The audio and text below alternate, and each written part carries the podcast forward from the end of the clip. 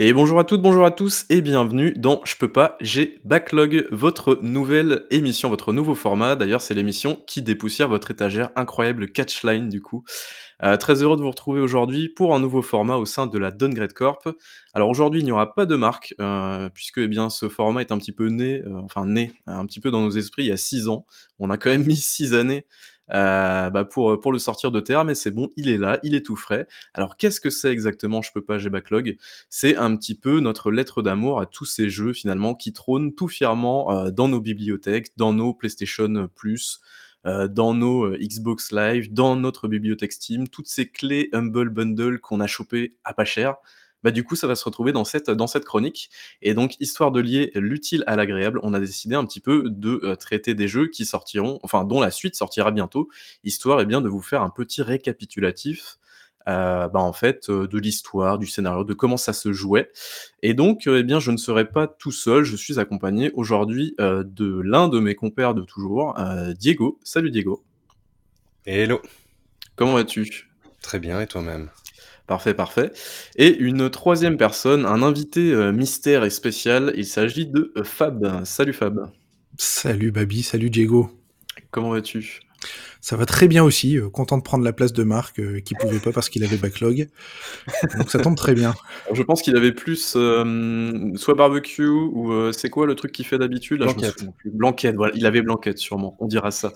en fait, pour ne rien vous cacher, la vérité, il a préféré mettre 40 heures dans Power Wash Simulator que de jouer au jeu dont on va vous parler, dont vous connaissez évidemment euh, le titre, puisque bah, en fait, vous l'avez lu en cliquant sur l'épisode.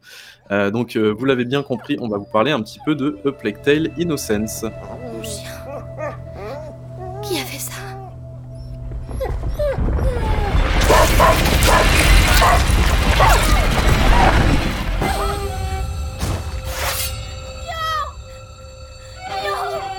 Cette diablerie On rentre.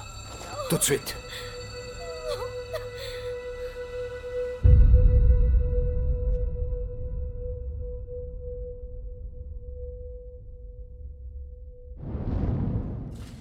Euh, c'est un jeu sorti en 2000, 2019, tout à fait en mai 2019, si je dis pas de bêtises. Le et je vais mettre mettre mai. le, le petit overlay à deux, euh, deux circonstances. Ah, incroyable. C'est fou, c'est fou. C'est beau. Quel talent, beau. évidemment. Et donc, euh, bah, pour honorer un petit peu cette, euh, cette nouvelle, ce nouveau format, euh, eh bien, euh, Diego va commencer euh, par nous parler euh, un petit peu du, du passif du studio, parce que le, donc c'est un, un jeu développé par Asobo Studio. Euh, c'est un studio qui est assez vieux, mine de rien. euh, mais d'ailleurs, Diego, bah, tu vas nous en parler un petit peu Voilà. du passif du studio. Alors, donc, Asobo n'a pas commencé à exister avec la sortie de A Plague Tale Innocence et ensuite de, Microsoft Simulator. En effet, bah, comme Baby Bull vous l'a dit, Asobo est un studio qui est établi à Bordeaux et qui a été créé en 2002. Et euh, il avait à la sortie bah, des deux jeux que je viens de citer déjà plus de 20 jeux à son actif, que ce soit sous la forme de jeux intégralement développés par eux ou, comme on va le voir, d'aide dans le cadre de plus grosses productions. Alors, durant sa première décennie d'existence, 2002 à 2011, le studio va essentiellement travailler sur des jeux de commande, sur les licences Disney, pour THQ, ensuite Ubisoft et Microsoft. Alors, le petit jeu ratatouille, moi, il m'a, il m'a envoyé du rêve. hein. Ah. Franchement. Mais on les a connus en fait en 2009, là vraiment, parce qu'il y, a- il y a une de leurs créations qui, est- qui- qui était hors de ce contexte, c'est Fuel. Est-ce que vous y avez joué? Euh, Oui. Non. Quel souvenir. Alors, Fuel, c'est- Oh, bah, bravo. C'est un jeu de course de voiture dans un présent alternatif où la Terre est ravagée par des catastrophes naturelles. Et en fait, ce jeu il est surtout connu pour son immense aire de jeu qui était de l'ordre de 14 400 km, soit un carré de 120 km sur 120 km, ce qui lui a également valu une récompense par le Guinness World Record pour l'aire de jeu la plus grande dans un jeu vidéo console. C'était, Et c'était c'était en, quelle année ça? C'était 2000, 2009 ou 2009, 2009. Un des autres éléments clés du jeu, c'était l'importance des effets météorologiques tels que les tempêtes de sable, orages, tornades et autres, qui interviennent au cours du jeu et plus particulièrement dans certaines épreuves, ce qui, a, ce qui obligeait en fait le joueur à adapter sa stratégie et sa façon de jouer. Eh, sérieux, moi je pensais que c'était juste un, un jeu de quad euh, tout court, quoi. Non, non, mais, mais, en fait, grâce à ça, c'est c'est pour ça qu'ils sont aussi devenus un studio qui backait d'autres studios au niveau, au niveau techno et qui les, qui les aidait. Donc, en 2014, ils vont encore sortir deux jeux pour Ubisoft. Attention, des jeux de qualité. Monopoly Family Fun Pack. et il en faut, il en faut. Et ils participeront ben, également au développement d'un jeu Ubi. Est-ce que vous arrivez à deviner lequel? En lien avec un peu avec Fuel. En vrai, je, suis allé voir la page du studio, je triche un peu. c'est The Crew, c'est ça? The Crew, exactement, pour la version Xbox 360. Donc on notera que c'est un studio qui fournit régulièrement de l'appui à d'autres studios. On pourra notamment mentionner ben, Recore, The Crew 2 et, étonnamment, Zoo Tycoon. il y avait euh, Quantum Break aussi, non, il me semble. Euh, il, me... il, me semble pas. J'ai vu Quantum Break sur leur site en tout cas. La, version de Zoo Tycoon, si jamais c'était celle qu'il y avait avec, le Kinect. Ah ok. La version de 2013. Alors, peut-être on va un peu parler euh, du, de leur relation avec euh, Microsoft, parce qu'on se rend compte qu'ils ont une relation un peu particulière. Parce qu'en 2016, en fait, ils vont sortir deux jeux sur HoloLens, et eh oui, Fragments et Young Conquer. Donc ceci ils sont même mis en avant, je crois, par, euh, par Microsoft au moment où ils présentent le HoloLens. Je crois qu'il y a, il y a, enfin, tu vas peut-être en parler, mais il y a des, des, journalistes qui vont essayer une démo là-dessus, et je crois que c'est leur jeu qui est mis en avant. Oui, bah, c'était leurs deux jeux, Fragments et Young Conquer, qui étaient mis en avant, qui étaient vraiment les, les, les, les fers de lance de feu ou pas feu HoloLens. c'est pas très bien. Donc en fait, tout, tout ce qu'ils ont fait leur a permis d'acquérir une certaine stabilité financière qui les a ensuite amenés à la suite. Et cette suite, bah, c'est en 2017, A Plague Tale Innocence est annoncée. What's that? It comes from the rats. Don't touch it. The Inquisitor will give us a reward if we catch the whole family. Get him off! Get him off!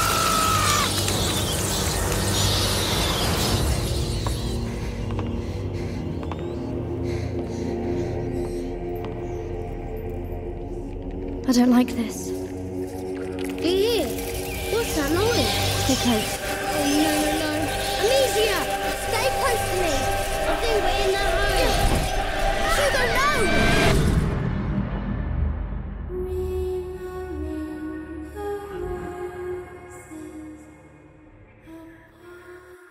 Le jeu sortira sous la houlette de Focus Home Interactive le 14 mai 2019.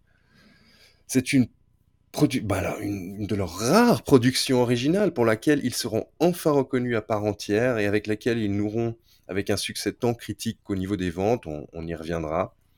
En, juillet 2020, Focus annonçait qu'un million de copies du jeu avaient été vendues. On, notera que Focus édite plutôt des jeux AA et A Plague Tale Innocence est un jeu AA, malgré sa, plastique. Sa, plastique avantageuse. Agréable. Voilà. Et ce qui a également été aidé le jeu, c'est que ce dernier a été présent sur le Game Pass de fin janvier 2020 à tout récemment, soit jusqu'au 15 septembre 2022. N'est-ce pas, Marc Tu avais à peu près un an pour y jouer et tu ne l'as pas fait. et, en plus, petite anecdote liée à ça, c'est que du coup, avec leur titre, bah, pendant longtemps, c'est plus enfin, c'était plus le cas à la fin, mais pendant longtemps, ça a été le premier jeu affiché sur le Game Pass puisque c'était c'est classé par ordre alphabétique et ah coup, c'était E donc tu ouvrais le catalogue, tu tombais directement sur eux, que ça soit sur mobile, sur console, PC, tout ça. c'est vrai qu'on n'y pense pas assez, ça, mais ouais, effectivement. comme tu vas dans tous les jeux, c'est le premier qui apparaît effectivement. Voilà. Donc là, on a un peu le, passif du studio. Donc je pense que ce qu'il faut reconnaître, c'est euh, que c'est un studio qui est là depuis 20 ans qu'il a surtout été connu jusqu'à Plague Tale Innocence et ensuite Microsoft Simulator comme studio en fait qui baquait les autres, qui aidait les autres dans, le développement de leur jeu. Et en fait, Plague Tale Innocence, c'est un peu leur, le bébé de la maturité et de la stabilité financière. C'est le, galop d'essai, quoi. Voilà. Donc, on va maintenant parler un petit peu de la, la genèse du projet. Donc, comme dit précédemment, tout ce que Azobo avait fait leur a permis d'avoir une certaine stabilité financière et surtout de la maturité, les bases nécessaires pour un projet plus risqué et ambitieux comme A Plague Tale Innocence. le choix, alors là, je, parle selon les informations que, que, a transmises, c'est fait de manière rationnelle. En fait, ils se sont posé la question qu'est-ce qu'ils pouvaient faire valoir en tant que développeurs français indépendants sans tenter de copier ce que d'autres développeurs nord-américains maîtrisent mieux qu'eux? Ils se sont demandé ce qui serait suffisamment universel et qui pourrait trouver un écho international. Parmi les choix ben, retenus, il y a eu le Moyen Âge et Bordeaux, leur ville. Donc en fait, le choix du XIVe siècle s'est posé, de façon assez drôle, après euh, que nos personnages euh, aient vu le jour. Euh, donc Amicia Hugo, c'est vraiment le, point de départ du jeu. en tout cas, ça nous donné la dimension émotionnelle qu'on cherchait vraiment à avoir en, faisant ce projet. Et donc petit à petit, on s'est intéressé au Moyen Âge en se disant que finalement, c'était un univers qui était souvent traité de la même façon dans le jeu vidéo, c'est-à-dire souvent intégré à des univers de fantasy. Et donc on, nous, on s'est dit pourquoi pas présenter une vision plus réaliste de cette époque-là, euh, en sachant qu'on y est aussi très sensibilisé euh, par le fait que bah, tous les jours on vit au milieu de cette histoire, euh, notamment à Bordeaux, qui est donc une très très très vieille ville. Au quotidien, on marche dans l'ombre de, tous ces monuments qui ont vu tant de choses, et voilà, donc ça c'était le point de départ, tout en sachant qu'on voulait aussi donner à cette histoire le, ton d'un conte, c'est-à-dire que donc voilà, il y a un univers euh, réaliste, mais en même temps, on allait se permettre d'avoir de prendre un ton un peu particulier, euh, donc voilà, du réalisme, mais euh, sans forcément s'enfermer dedans. Il est aussi oh, les chauvins, les chauvins. ah, mais, c'est assez. On, le voit notamment là dernièrement avec Spiders ça, fonctionne assez bien pour, pour des studios français de, prendre. Il n'y a, y a, pas, y a, y a pas de raison, hein, je veux dire, euh, GTA, ça se passe aux États-Unis depuis des années, euh, pourquoi pas nous, quoi? Enfin, voilà. Donc, et là, là, on va arriver sur quelque chose euh, d'important, c'est de savoir qu'ils ont été marqués au niveau des jeux par The Last of Us. Notamment la maturité dans le ton, un refus certain du manichéisme, une ambiguïté qu'ils ont ensuite désiré explorer à leur tour. Ils ont donc très vite posé les bases d'Amicia et Hugo, les deux enfants qui sont au centre du récit, en friction constante avec un monde impitoyable. Ensuite, en les plaçant au Moyen Âge, ça a fait tilt parce que ça permettait de sortir des problématiques contemporaines et de se concentrer sur la survie des deux enfants poussés vers le monde extérieur et poursuivis par la brutalité de l'époque. C'était donc ça leur point de départ. Alors, vous allez me dire, et les rats? Bah, Les rats, ils sont arrivés après parce qu'il leur manquait un aspect viscéral, qui faisait appel aux peurs les plus primaires. Là, je cite les, gens de chez Azobo et notamment leur directeur créatif. C'est pas mal, hein, cela dit, si vous voulez un truc viscéral et tout ça, les rats, c'est plutôt bien trouvé. Je n'ai pas grand monde qui, les kiffe. Ouais, ouais. Donc cela leur a permis d'arriver à un prototype séduisant avec des mécaniques de jeu facilement assimilables. On se cache des inquisiteurs, mais dans les ténèbres se trouvent aussi les nuits fantasmagorique et vorace de rats porteurs de la peste que l'on écarte par la lumière. Et ensuite avec le risque de se faire repérer par les premiers. Ensuite, bah, à partir de, tous ces éléments, bah, ils sont passés à l'exécution pour arriver au jeu que l'on a connu. Alors, en ce qui concerne les œuvres mentionnées comme, euh, comme inspiration, alors on citera l'étoile de Vermeer, un peintre euh, des Pays-Bas. Barry Lyndon de Stanley Kubrick. Alors là, ils en sont inspirés pour les lumières euh, exclusivement naturelles parce que c'est un film qui avait été tourné exclusivement avec des bougies et, des, lumières naturelles. Euh, la musique du film de Macbeth de Justin Kurzel et la dynamique avec les deux enfants est aussi très influencée par un monument de l'animation japonaise. Ah, rien à voir. Euh, avec deux enfants, animation japonaise. Ouais.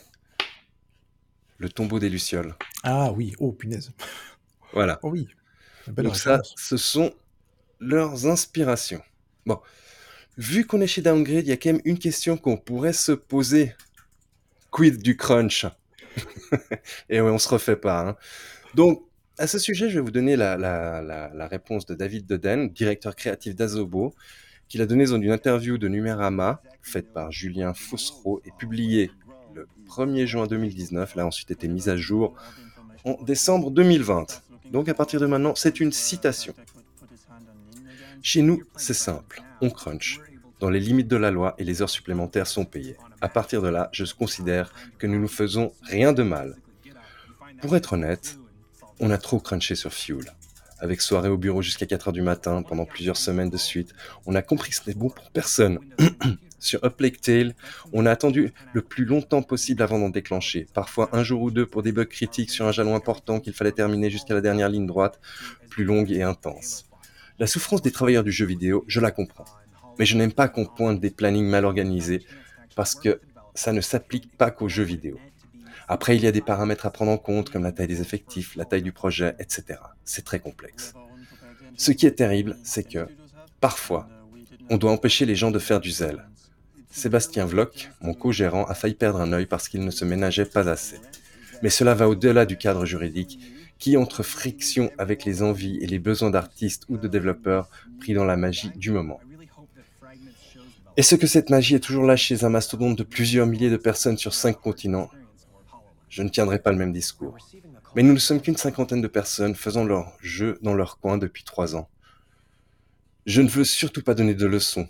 Je pense qu'il est important qu'il y ait des contre-pouvoirs, que les enquêtes journalistiques relèvent les mauvaises pratiques sur la place publique. Je pense également qu'on ne gère pas de la même manière un studio comme le nôtre et des paquebots comme Electronic Arts ou Ubisoft. Voilà. Donc ce sont les paroles de David Deden. Euh, à titre personnel, je n'apprécie pas vraiment ce discours, mais bon. Donc il y a eu du Au moins c'est honnête. Voilà. voilà, au moins c'est honnête. C'est dit, c'est honnête et voilà. Euh, du coup, euh, moi, ce que j'avais lu hier, euh, ouais, hier, ouais, c'est Ouais. que justement, euh, il se mettait vraiment, le studio se mettait en mode crunch euh, trois mois avant la sortie euh, finale du jeu. Est-ce que Alors, toi, c'est ce que tu as vu aussi? ou Là, pas là, là, on lit entre les lignes qui se mettent en crunch pour les grands jalons. Donc euh, ça, ça laisse un peu... Ah, euh, peut-être pour livrer les milestones à l'éditeur éventuellement, ce genre de choses-là. Ouais, donc on peut éventuellement se dire que ça crunch un petit peu, pas tout le temps, mais de temps en temps, quoi. Voilà. Ah, Après, ce qui est un peu, ce qui est un peu euh, obscur, on va dire, dans la manière dont il en parle, c'est que tu as l'impression que pour Fuel, c'était euh, crunch, c'était jusque 4 heures du matin, alors qu'au début, il dit ouais, on fait du crunch, mais dans la limite de la loi. Voilà. Euh, donc, tu as l'impression qu'il te parle juste d'heures sup. Donc, euh, je trouve que c'est un peu. Enfin, tu vois, Ouais. c'est difficile de se faire un avis vraiment là, parce que tu as l'impression que le mec, il te dit non, non, mais en fait, on fait juste des heures sup, euh, c'est dans le cadre de la loi, pas de problème, on dépasse rien. Et juste après, il dit ouais, euh, sur Fuel, bon, on faisait un peu de crunch, quoi, jusque 4 heures du matin. pas de problème, on prenait le petit déj ensemble, tout va bien, quoi. Ok, donc euh, c'est c'est- vrai qu'il y a des manières de, de tourner la chose, effectivement, mais il aurait dit oui, des petites heures supplémentaires comme ça. Bon, voilà, ça, bon, ça reste un sujet toujours assez sensible et malheureusement, c'est quelque chose qui reste un petit peu rampant dans l'industrie. Euh, ça tend quand même. Enfin, je trouve que ça va plutôt dans le bon sens avec toutes les affaires, toutes les affaires euh, qui sont sorties depuis ces années-là, mais on n'est pas là pour en discuter. Voilà, tout à fait. Mais quand même, c'est voilà, c'était important quand même qu'on le sorte pour se dire que bah même si c'est voilà, même si c'est un jeu par exemple que vous avez adoré, bah il a été certainement accouché avec un petit peu ou beaucoup de crunch. Quoi. De sang et de sueur. Tout à fait. Du sang, des larmes et des pixels, effectivement. Voilà. Merci Jason. pro d'œuvre. Euh, alors, est-ce que tu as fini ta petite Voilà, présentation j'ai- fini ma présentation d'Azobo et de la, de la jeunesse du projet. Ok, Donc, euh, parfait. ce qui est- ce qui est je- amusant, je- c'est- c'est de voir que c'est The Last of Us qui, quelque part, qui, qui les a mis sur cette voie. Et c- ça m'étonne pas, parce qu'ils ont quand même ouvert la, la- la voie pour beaucoup de, de jeux troisième personne narratifs. Bah, après, c'est, c'est, enfin, on en parlera sans doute après, hein, mais je pense que même si eux le disaient pas, tu vois, c'est, c'est évident. Il y a tellement de moments pendant le jeu où tu te dis euh, Nathan Drake ou, euh, ou le personnage de, de The Last of Us Joel, euh, tu sens véritablement Ouais. le, l'ombre un peu de Naughty Dog sur le développement et sur, sur certaines séquences. C'est, vraiment euh, bien présent. Et donc, bon, ils auraient, ils auraient tort de le cacher, quoi. Tout le monde leur dire, bah, vous êtes sûr que.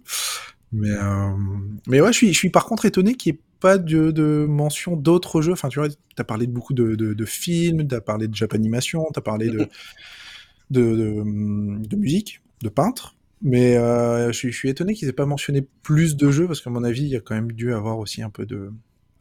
Un peu qu'ils d'impact de côté-là. les, les- les grandes inspirations, mais Ouais. et dire The Last of Us, c'est quand même bien. C'est clair. On- Je pense qu'on est à peu près d'accord là-dessus. Effectivement. Ok, on a fait un tour un petit peu par le passif du studio. Est-ce que Fab, tu veux nous parler un petit peu de tout ce qui est euh, bah, finalement euh, présentation rapide du jeu? Enfin, je te laisse faire ta partie Ouais. parce que moi j'ai littéralement rien Pas de compris souci. quand on en a parlé tout à l'heure.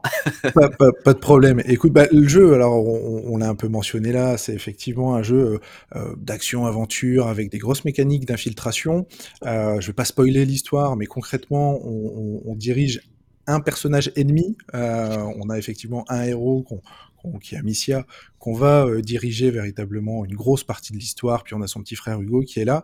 Alors je disais, euh, on parle pas euh, d'autres jeux en inspiration, mais par exemple, il y a des séquences qui font penser un petit peu à Ico, où on va aller prendre Hugo par la main, on va devoir l'amener à, un endroit, etc. Donc c'est vraiment un jeu qui, mélange un petit peu les, les mécaniques, euh, mais qui reste relativement classique dans sa construction. On aura l'occasion, je pense, d'y revenir plus en détail et, de confronter un peu les avis là-dessus. Euh, mais concrètement, surtout, ce qui a retenu du jeu, c'est son côté narratif.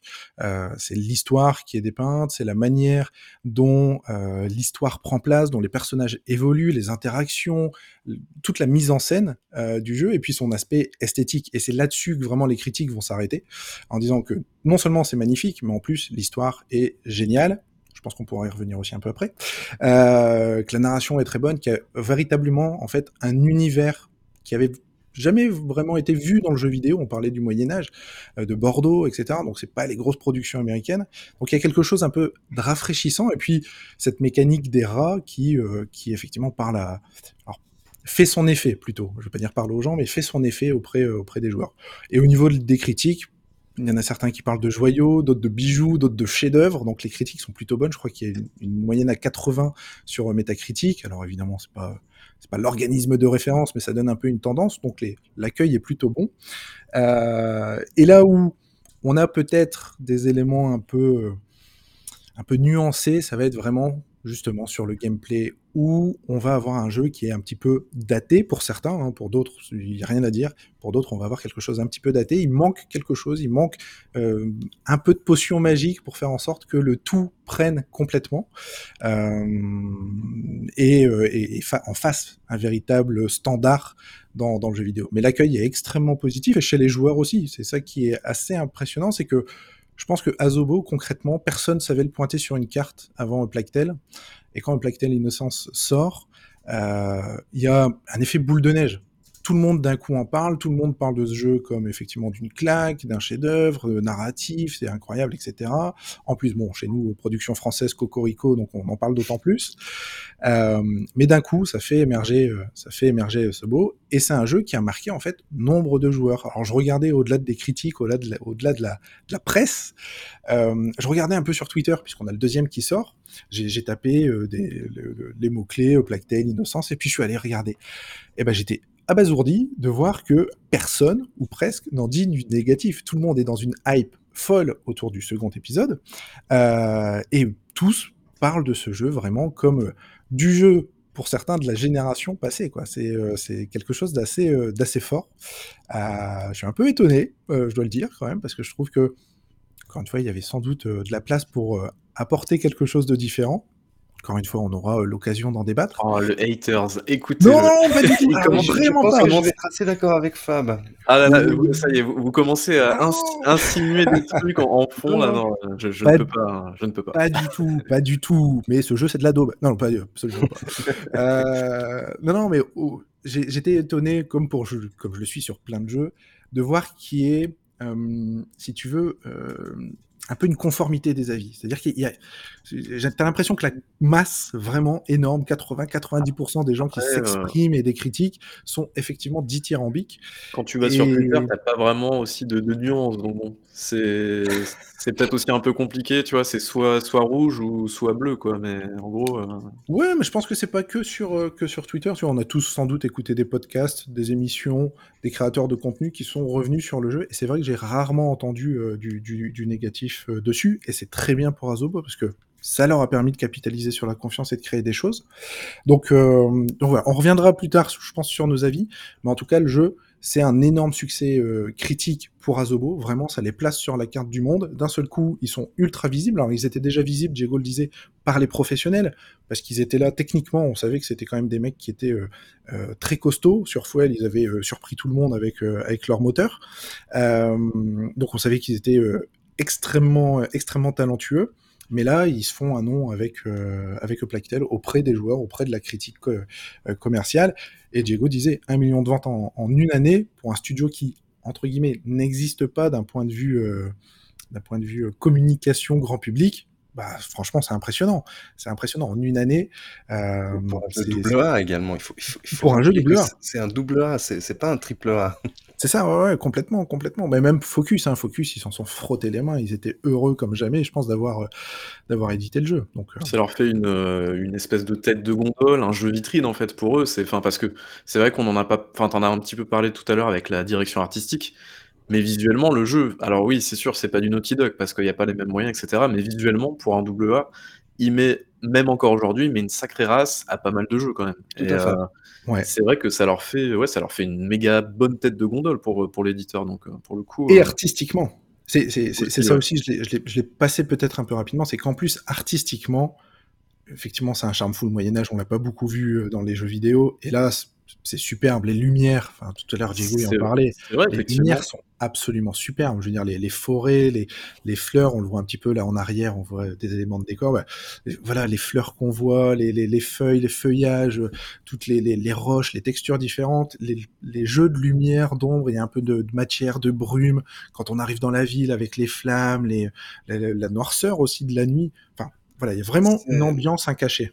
Peut-être pour rebondir sur ce que tu dis, c'est ce Moyen Âge en fait un peu crasseux, comme on, on l'a vu également dans le, le- le RPG médiéval réaliste Ah, les visiteurs, non, c'est ça en Amérique Kingdom Come Deliverance. Kingdom Come, c'est ça. Euh, et et, et ça, ça, a vraiment- ça, ça a un charme. C'est c'est un Moyen Âge qu'on ne voit pas dans les productions euh, anglo-saxonnes en fait. C'est le Moyen Âge où ils n'ont pas des armures rutilantes et brillantes et, et on se promène dans des villages, etc. Et je pense que c'est aussi ça qui fait partie de son charme, que, comme Fab le disait, avec euh, une direction artistique très très maîtrisée. En fait, si on creuse un petit peu, il n'y a pas spécialement effectivement de jeu qui parle le moyen, enfin où le setting c'est le Moyen Âge, où euh, il y a des gueux qui se traînent dans la boue, euh, où tu manges du pain rassis tous les midis. Il n'y a pas tout ce setting là. Alors je crois qu'il y avait un jeu indé qui était sorti, c'était euh, à l'époque, euh, il l'avait appelé le, je sais pas si vous connaissez ce jeu-là, c'était Rustler, je crois. C'était genre le, le grand Theft Auto euh, du Moyen Âge. Mais euh, voilà, ça reste ça reste un jeu indé, c'est très très minime.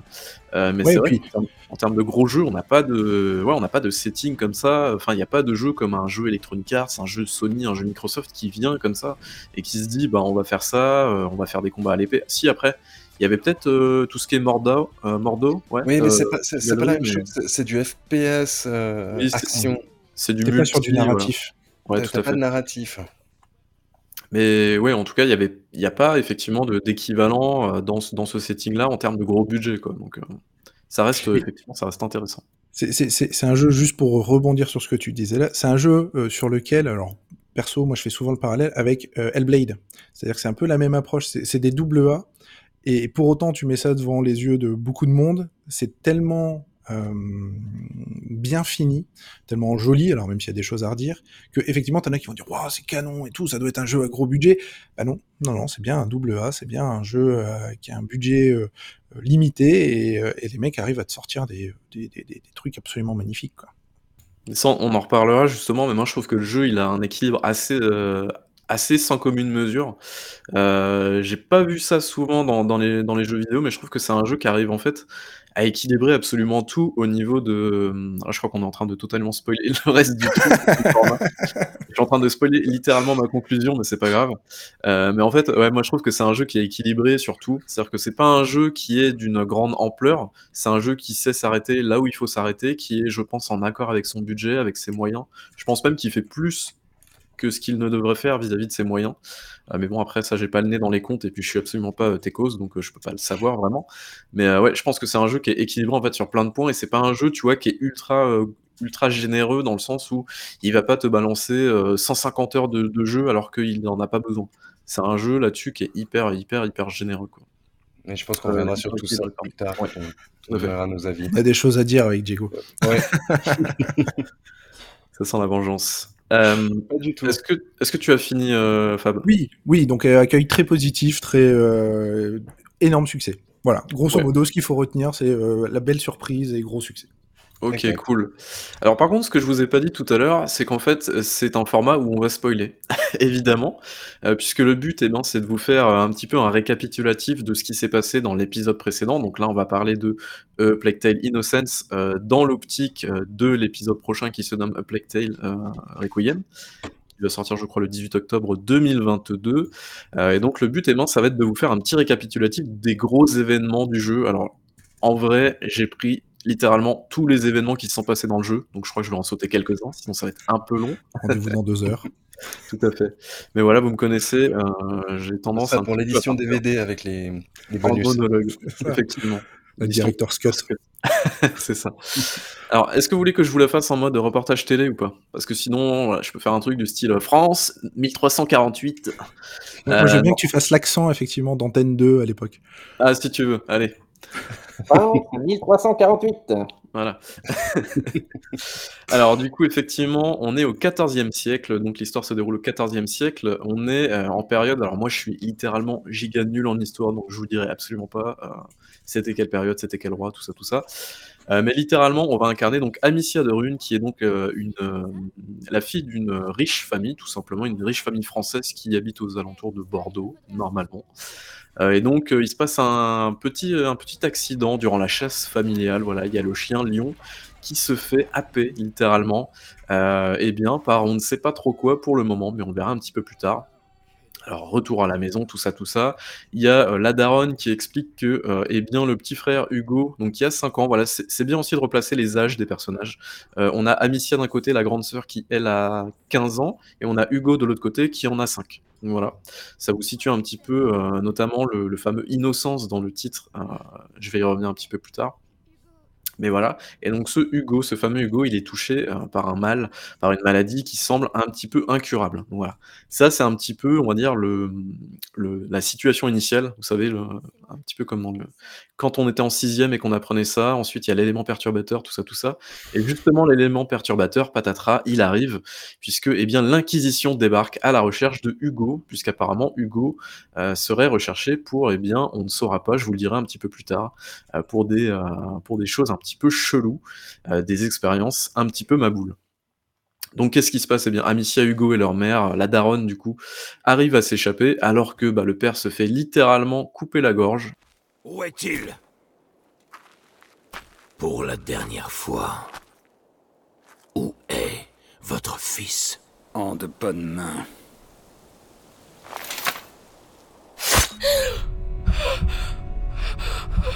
Fouillez l'intérieur. Voilà, je sais pas si vous vous souvenez de cette scène. C'est, c'est- en plus, ça se passe genre dans les 15 minutes. hein. c'est un jeu qui est vraiment, euh, qui est assez, euh, assez, euh, euh, comment dire? On a l'impression d'être face à un épisode de Game of Thrones. Ouais, oui, meurent. c'est à peu près ça. Disons qu'il il fait pas de cadeaux, voilà, à certains personnages. Donc euh, voilà, donc le, le père est décédé, mais par contre, Amicia, Hugo et la daronne arrivent finalement à s'échapper donc par le jardin de la bâtisse, tout ça, tout ça. Euh, mais ils sont quand même, euh, ils finissent quand même par, par se faire, comment dire, par se séparer. Et donc les deux enfants finissent quand même par s'échapper mine de rien et se balancent dans la rivière.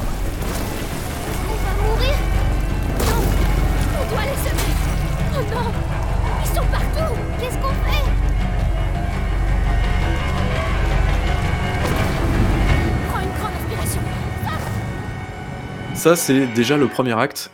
Je vous ai dit que ça allait être long parce qu'il y en a 15. non, je, je vais aller un peu plus vite, je vous promets. Euh, donc en fait, leur but, ça va être de chercher un, un certain Laurentus. Je ne sais pas si vous vous souvenez de ce mage. Alors en fait, ce qui va se passer, enfin ce mage, Un alchimiste. l'alchimiste, Voilà. pardon, excusez-moi. Je suis désolé pour la confusion. Voilà. Et donc apparemment, ce fameux Laurentus, donc qui travaillait apparemment avec la mère d'Amicia Hugo, donc qui se nomme Béatrice, euh, il serait euh, éventuellement capable d'aider à guérir Hugo. Donc voilà. Euh, ce qui se passe, c'est que entre temps, il débarque dans une espèce de forteresse euh, avec plein de, plein de, comment dire, plein de gens malades. Euh, la peste qui a frappé, évidemment, puisque ça, je l'ai pas précisé, mais il y a des rats. euh, Il y a des rats qui traînent un petit peu bah, avec la peste qui foudroie un petit peu tous les habitants. Donc du coup, on voit, je sais pas si vous vous souvenez de ce passage un petit peu dans le jeu qui est assez, euh, assez cool, je trouve, où on débarque dans la, forteresse avec les, hum, les portes et les grosses croix blanches dessus. Et là, on se dit merde, qu'est-ce qui est en train de se passer et tout. Et le, de manière totalement innocente, Hugo qui commence à dire, eh mais pourquoi il y a des croix sur ces, des croix blanches sur ces portes? Voilà, euh, assez, euh, assez choquante, enfin assez choquante. Ça fait froid dans le dos, en tout cas, ce, ce passage-là. Euh, et puis, bah, ce qui se passe, c'est qu'il y a des gens qui sont brûlés au bûcher, parce que quand même, on est au Moyen Âge et il n'y a jamais de, bon bûcher sans, sans personne à faire cuire dessus, évidemment. Et donc, ce qui va se passer, c'est que, eh bien, Hugo va se finir par se faire, se faire capturer, pardon. Mais finalement, bah, Amicia va réussir à péter, à lui péter la gueule à ce brave monsieur en lui balançant un gros coup de fronde entre les deux yeux.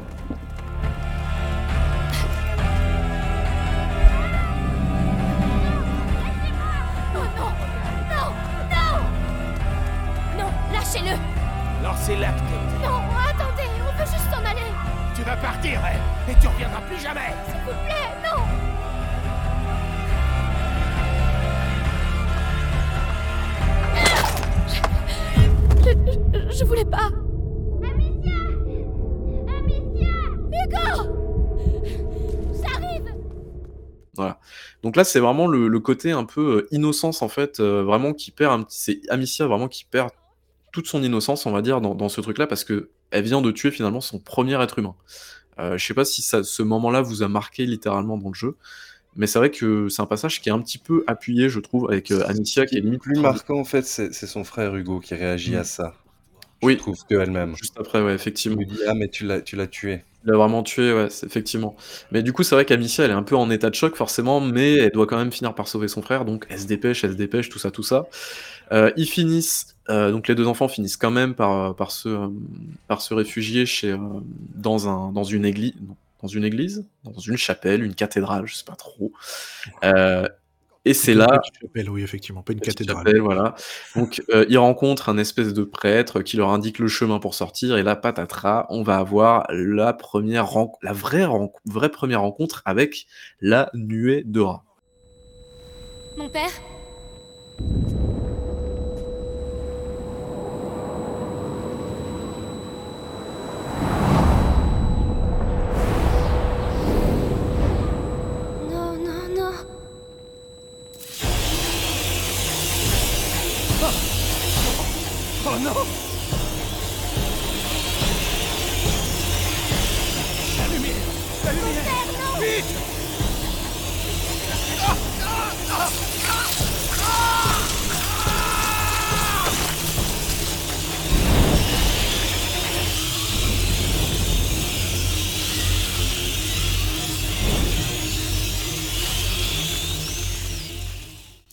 Euh, et là, je sais pas si, si ça vous a fait un petit truc, mais moi, je me suis dit, waouh, c'est quand même super impressionnant, tous ces rats qui s'animent en même temps. C'était un petit peu d'ailleurs la promesse du jeu à la base, euh, c'est-à-dire, bah, on va vous afficher, euh, je crois que c'est 500 rats, un truc comme ça, jusqu'à 5000. 100 500 5000, ok, jusqu'à 5000 rats en même temps. Et, et visuellement, ça, ça marche bien, c'est très cohérent. Euh, les rats ont, une, euh, ont un comportement euh, assez flippant, je trouve, avec leurs yeux un peu, un peu jaunes brillants. Euh, ça marche très très bien et donc euh, ce qui va se passer c'est qu'on comprend assez rapidement que la lumière va être finalement notre meilleur allié. Euh, donc voilà, les deux personnages finissent. bah, de toute façon, le prêtre finit par se faire bouffer. Voilà. Faut partir du principe que tous les persos secondaires que vous allez rencontrer vont finir par se faire bouffer par des rats.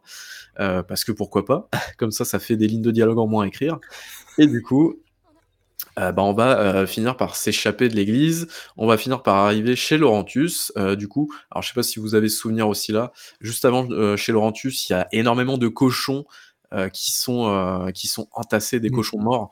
C'est c'est limite un petit peu un petit peu euh, fantastique, fantasmagorique même ces, ces passages-là parce que tu dis mais genre c'est- pas possible dans la vraie vie qu'il y ait ce genre de truc là quoi. Enfin c'est Ça, tu vois, j'ai trouvé hyper glauque en fait. Ouais. Les, les- les cochons entassés et morts. Et, C'est- et C'est c'est juste après qu'il y a la scène justement avec le cochon. Oui, oui, Oui, c'est ça, hein. Voilà, tout à fait. Euh, mais ouais, tu sais quand tu quand tu quand tu quand les personnages arrivent juste devant chez Laurentus là, et du coup tu traverses une espèce de flaque de sang de cochon et enfin Ouais, ouais, ouais, ouais. tu c'est- sens que c'est tu sens que c'est un peu crade quoi. Enfin Bah. Euh, Je, je sors deux secondes de l'histoire, mais par exemple, cette scène-là, ce- c'en est une parmi d'autres, c'est effectivement le genre de scène où je trouve que les- le, le jeu sur les lumières, etc., est, est saisissante parce que la flaque, enfin, c'est une vraie flaque, quoi. Tu, tu, tu prends bien conscience que c'est du sang, que t'as- tu sais, t'as une espèce de moiteur qui est là et tout. Il y a vraiment quelque chose un peu de, Ouais. ouais, de dérangeant, de malsain sur, euh, sur cette scène, notamment. Et voilà, pardon. Je te laisse repartir sur l'histoire, moi j'étais déjà reparti. Pas de souci, non mais n'hésitez pas à me couper si vous avez des remarques justement, c'est c'est le moment quoi. Euh, donc du coup, voilà, ils arrivent ils finissent par arriver chez Laurentus, sains et saufs, on va dire et donc ils font la rencontre de Laurentus qui, bah, s'est fait littéralement, heu, mordre par les rats, donc il va crever d'ici quelques minutes. Finalement, Laurentus, on lui parle absolument pas. Mais par contre, on fait la la rencontre de Lucas, qui est un jeune un jeune alchimiste de 12 ans et oui, 12 ans, c'est n'importe quoi. Enfin, littéralement, ce sont des des gamins, quoi, dans un dans un monde assez Au Moyen Âge, tu étais adulte, hein. Et hem et donc heu, on va partir finalement, on va réussir à s'échapper à l'aide de Lucas, heu et à l'aide d'un fameux cochon effectivement. Donc là, la scène est aussi un petit peu un petit peu sale. C'est-à-dire qu'on doit aller dans un sous-sol, d'une grange, si dis pas de bêtises, dans un petit hangar et en fait, les rats nous barrent le passage, et donc ce qu'on va faire, c'est qu'on va sacrifier un cochon heu, bah, pour en fait occuper rats et passer. Donc là, on encore une fois, la scène est assez, hem, assez horrible dans le sens où, bah, tu as en plus le questionnement d'Hugo à côté qui est, bah, innocent forcément et se dit: «Mais, heu, on va lui donner à manger au cochon?» tout ça, tout ça. Donc voilà, c'est c'est assez assez dur comme comme scène. Hugo, ne regarde pas s'il te plaît. Pourquoi?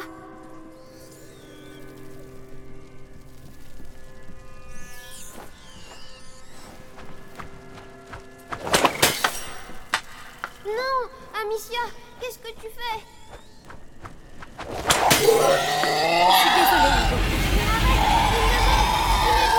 On n'a pas le choix, Hugo. Il éloigner les rats? C'est horrible En fait, t'es comme les autres Hugo, on n'avait pas le choix.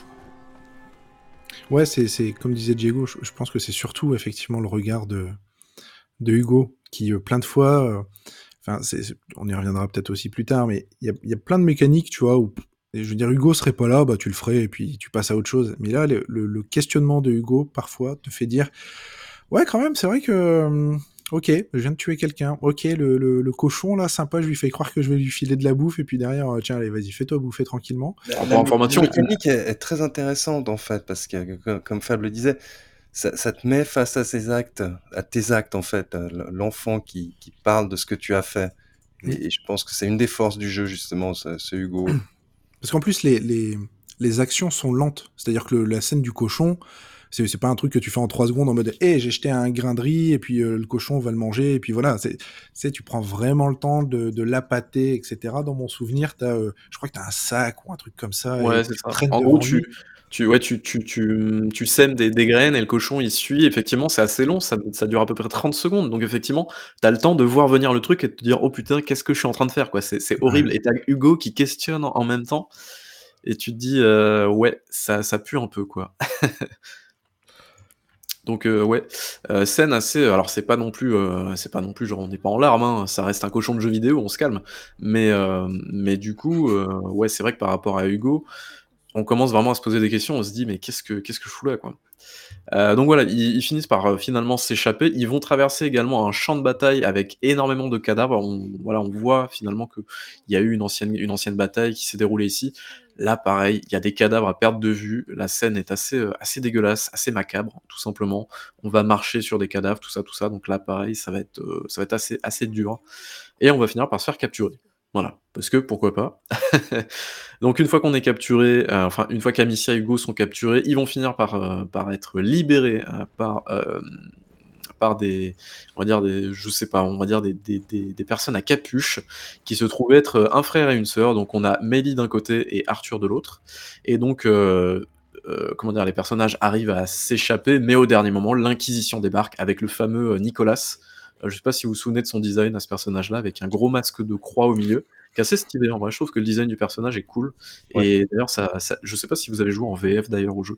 La VF est très, très cool aussi du jeu, c'est la VF de, heu, de Bane notamment. Alors je me souviens plus de l'acteur, heu, de Bane dans Batman, de Tom Hardy, je crois, si vous reconnaissez la voix. Donc c'est une voix assez grave et qui est assez, assez stylée. Donc heu, donc voilà, le personnage en impose assez et donc ils arrivent quand même à s'enfuir, donc c'est plutôt cool, pour, heu, pour eux. Donc là, ils sont totalement démunis, ils sont absolument en PLS, tout ça, tout ça. Bref, ils arrivent néanmoins à se réfugier dans le château d'Ombrage. Donc là, il y a tout un truc qui se met en place. Ça, ce passage-là, pour le coup, j'ai trouvé un peu chiant. C'est-à-dire qu'en fait, ils vont essayer de vider, de vider, comment dire?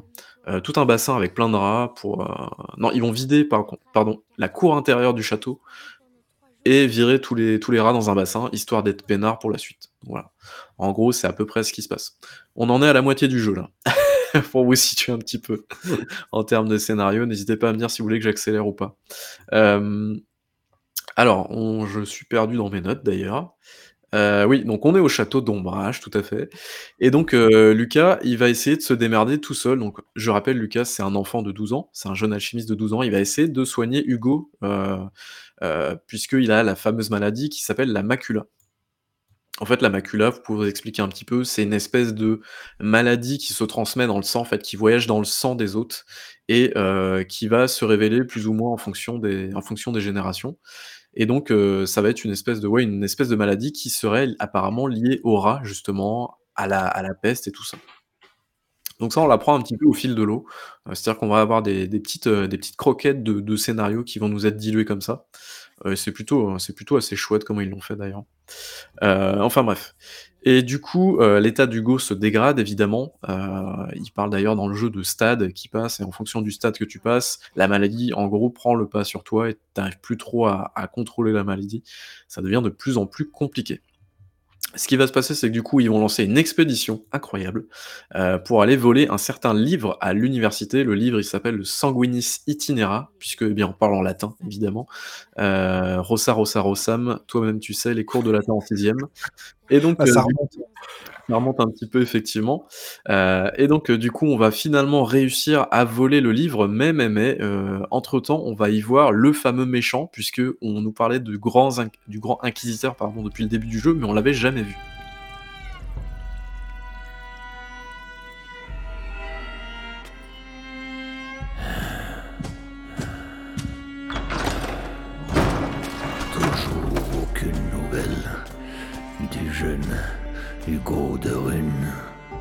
Le seigneur Nicolas continue la recherche.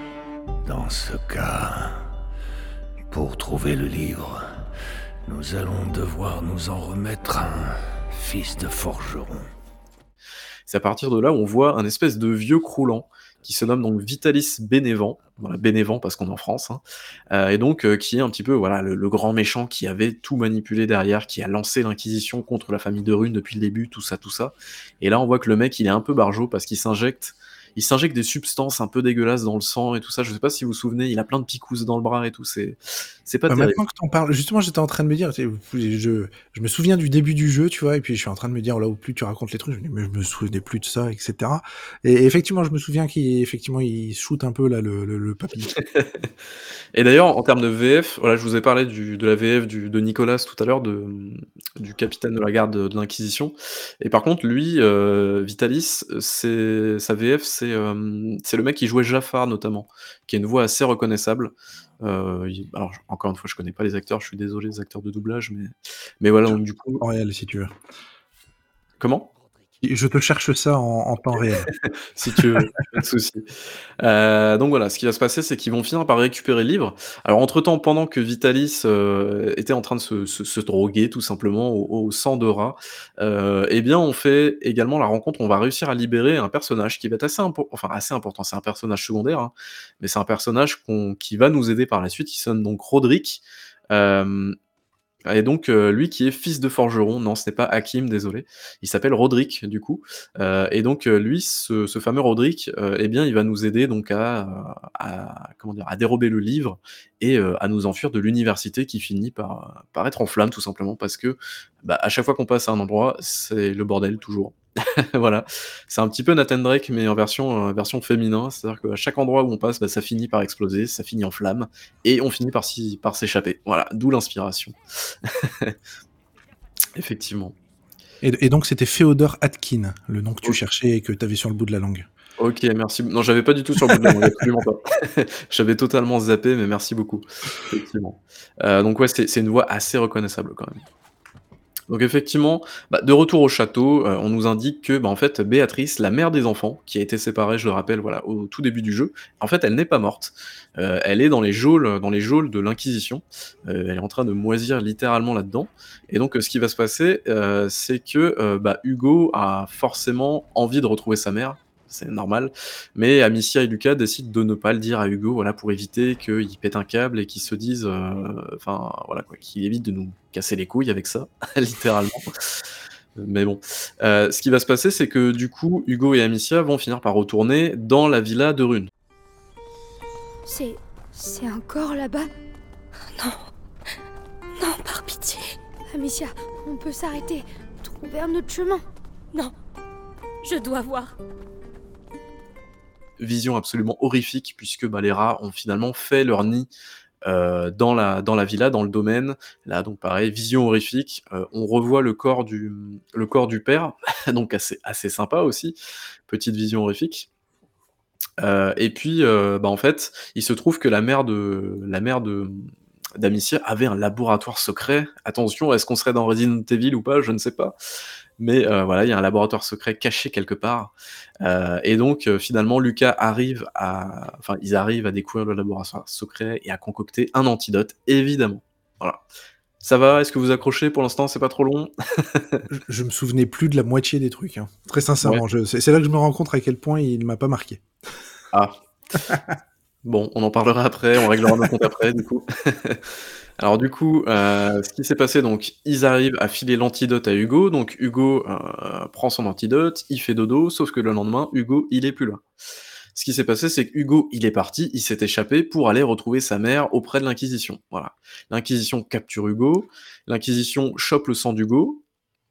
Euh, ce qui va se passer, c'est que Vitalis, le grand méchant, il va s'injecter le sang d'Hugo, parce que Hugo, il a des propriétés dans son sang, la fameuse macula, qui devrait normalement filer à Vitalis des super pouvoirs, parce que oui, on l'a pas forcément dit encore, mais il y a un côté assez fantastique quand même dans le jeu. Euh, en plus, euh, voilà, du côté un peu, euh, un peu les cadavres partout, les cochons, tout ça, tout ça, il y a vraiment ce côté pouvoir, et justement, ce côté pouvoir, bah, on, va, on va pouvoir l'expérimenter juste après, puisque Hugo arrive à faire sortir sa mère de prison, et c'est là où euh, bah, Vitalis va essayer de le pousser un petit peu dans ses retranchements pour qu'il utilise ses pouvoirs. Et c'est là où la première fois dans le jeu, ça arrive assez tard, hein, je crois, ça arrive genre autour de 6-7 heures du jeu, alors que le jeu dure à peu près 10 heures. Euh, c'est là où nous, en tant que joueurs, on va pouvoir commencer à contrôler les rats. Son destin est d'être ici, à mes côtés. Vous êtes un monstre. Un monstre? Allons, allons. Vous n'avez encore rien vu.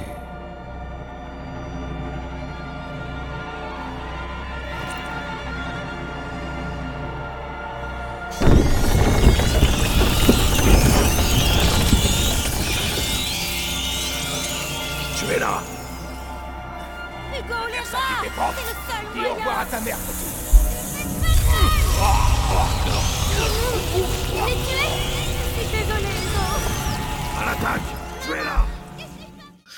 Et, euh, et c'est plutôt cool. C'est-à-dire que euh, du coup, on va pouvoir, euh, bah, d'un signe de la main, Hugo, il va pouvoir diriger les rats là où bon lui semble. Et donc, il va commencer à bouffer, à faire bouffer des gardes qui l'attaquent, tout ça, tout ça. Et donc, pourquoi tout ça? Pourquoi Vitalis fait ça? Pourquoi il envoie des, des gardes se faire, littéralement bouffer par des rats? En fait, c'est pour faire passer le fameux stade à Hugo. Ce qui fait que Hugo, il devient plus, plus puissant et aussi plus docile, plus contrôlable. Euh, ce qui fait que bah, lui, Vitalis, de l'autre côté, il va pouvoir l'utiliser et il va pouvoir, lui, de son côté, le renforcer. Je vois, Fab, que tu fais une tête de ouf, genre, c'est ce scénario de ma boule. c'est exactement ça. Je suis en train de redécouvrir le scénario. Je me disais, ah oui, il y avait tout ça quand même. Ouais, Mais- ouais. incroyable. Ah, c'est vrai que le scénario, bon, c'est un peu, c'est un peu chelou quand même, on va pas se mentir. hein. Euh, on pourra, c'est tout pas. ça qui nous mène après à, à notre avis définitif sur Oui. le jeu. Arrêtez, je vous vois troller là, arrêtez, arrêtez. Euh, voilà, donc, euh, ensuite on revient au château, voilà, donc avec Amicia, euh, y a, je crois, il y a Arthur, Millie, Roderick, tout ça, tout ça. Et quelques semaines passent, et toujours pas de nouvelles d'Hugo finalement, parce que Hugo il est toujours auprès de l'Inquisition. Et ce qui va se passer, c'est que, bah, euh, à un moment donné, il y a des rats qui vont arriver par, par milliers, par, par millions peut-être, je ne sais pas, qui ont commencé à envahir un petit peu le château. Et en fait, ce qui s'est passé, c'est que Hugo est passé sous le contrôle de l'Inquisition. Euh, ce qui fait que, euh, bah, du coup, accompagné de Nicolas, ils vont essayer de flinguer tout le monde littéralement dans le château. Euh, ce qui va se passer, c'est que Hugo arrive néanmoins à se ressaisir au dernier moment. Ça, c'est un petit peu le, le côté euh, héroïque de la chose. J'ai envie de te tuer, ma petite sœur, enfin ma grande sœur, mais finalement, oh non, au dernier moment, je ne vais pas te tuer, je vais me retourner contre mon ennemi. Ah, ça, c'est retournement de situation assez, assez maboule également. Euh, et donc, ce qui va se passer, c'est que Nicolas va réussir à, littéralement euh, empaler euh, Arthur, qui est le frère de Mélie, qui servait à rien d'ailleurs depuis le début du jeu. Donc, c'est pas une mort très très tragique, on va dire ça comme ça, mais quand même, voilà, c'est pour le côté un petit peu larmoyant de la chose. Et ce qui va se passer ensuite, c'est que bah, il va y avoir un, un petit combat, voilà, contre Nicolas pour se dire que euh, voilà, on peut utiliser les rats maintenant et on va les utiliser pour se défaire de Nicolas. Donc ça, là, je m'en on- rappelle, tu vois. Là, je m'en rappelle. Alors le combat de boss, c'est euh, bon, il est, c'est- voilà, il n'y a pas énormément de combat de boss, c'est pas, c'est pas ouf ouf, mais ça va, ça marche, ça marchote, on va dire, ça, ça, ça trottine, voilà. C'est moins pire que d'autres. Voilà, justement, le moins pire que d'autres, on va y passer, puisque eh bien, euh, les, enfants vont décider de lancer l'assaut final euh, contre Vitalis, euh, qui est toujours retranché, enfin qui s'est retranché dans la dans la grosse grosse cathédrale de la de la ville, là où il y avait l'université tout à l'heure. Alors c'est pas la même cathédrale que dans le que dans le début du jeu, c'est une autre, hein, c'est vraiment une beaucoup plus grosse, une vraie cathédrale pour le coup. Et donc ce qui va se passer, c'est que c'est que bah, ils vont ils vont finir par par, euh, par se faire encercler au bout d'un moment. Et donc, euh, ce qui va se passer, c'est que. Alors là, pour le coup, cette mort-là, j'ai trouvé assez cool. euh, c'est que Roderick va finir par se sacrifier. C'est-à-dire qu'il va pousser une espèce de chariot pour permettre à Hugo et Amicia d'avancer. Euh, euh, donc, les deux enfants vont se planquer derrière et Roderick, lui, va se prendre des flèches dans le dos et tout ça. Et il va finir par soulever une herse pour, bah, pour en gros que, que les deux. Tu t'en souviens plus, c'est ça? Plus tout. Ça a dû te, te marquer grandement, du coup.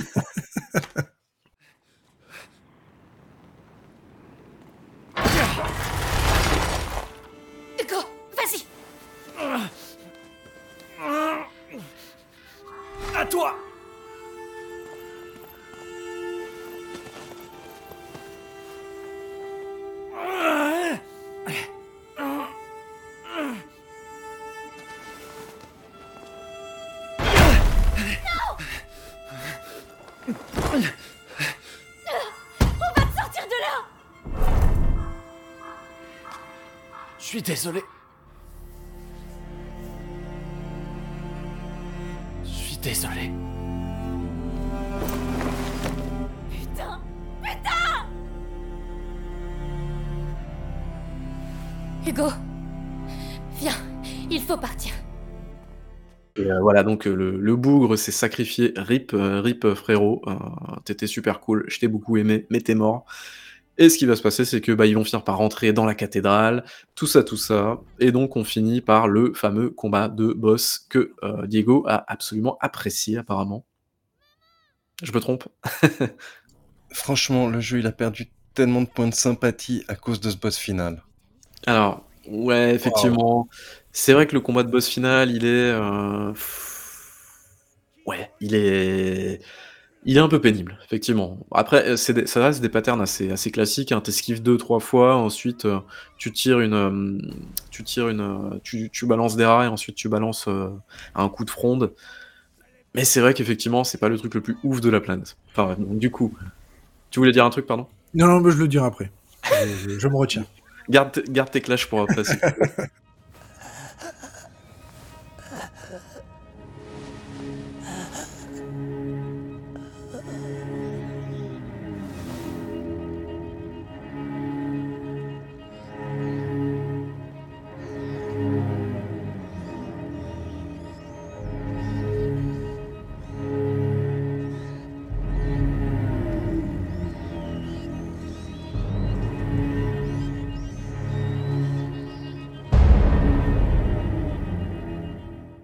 finis mon, récit. On est, au bout là de toute façon, euh, puisque eh bien quelques mois passent. euh, du coup après ça, donc évidemment Vitalis est mort.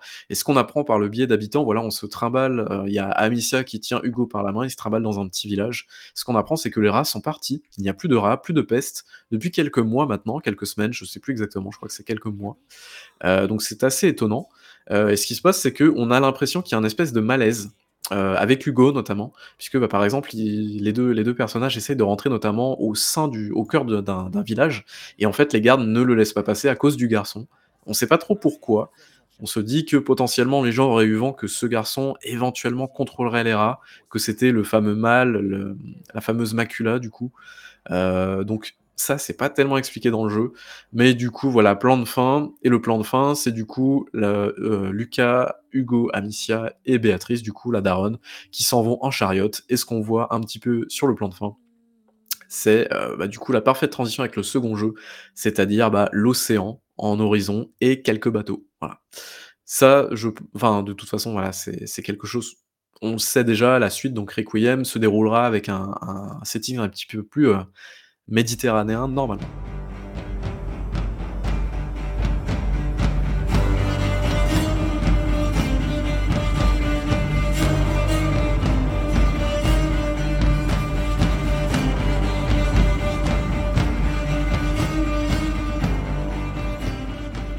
Alors, est-ce que je vous ai assommé déjà avec mon, discours, hein, mon scénario? Joli gros résumé, euh, Babi.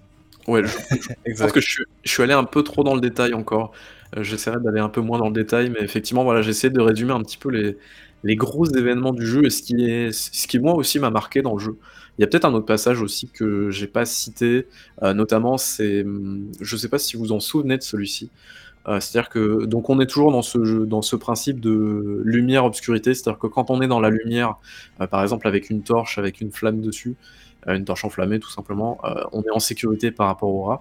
Euh, mais par contre, quand on est dans l'obscurité, enfin quand on n'a pas de, torche par exemple, on est très très vulnérable au rat et on peut se faire bouffer assez rapidement. Mhm. Et donc il y a cette espèce de passage où en fait on rentre dans une espèce de tour de siège qui est, qui est complètement écroulée. Et en fait, on a un garde qui est dans le fond. Et ce qu'il faut faire, c'est que bah, du coup, avec notre fronde, on va éteindre la torche du garde qui lui en fait il avait rien demandé. C'était juste un innocent qui voulait se barrer. En fait il y a une grille qui, qui comment dire qui le qui l'empêche de partir. Et ce qu'on va faire c'est que nous pour sortir on va devoir dégager les rats vers ce vers cette personne là justement. Je suis désolé. On doit sortir. Amicia. Faites pas ça. Pitié. Allez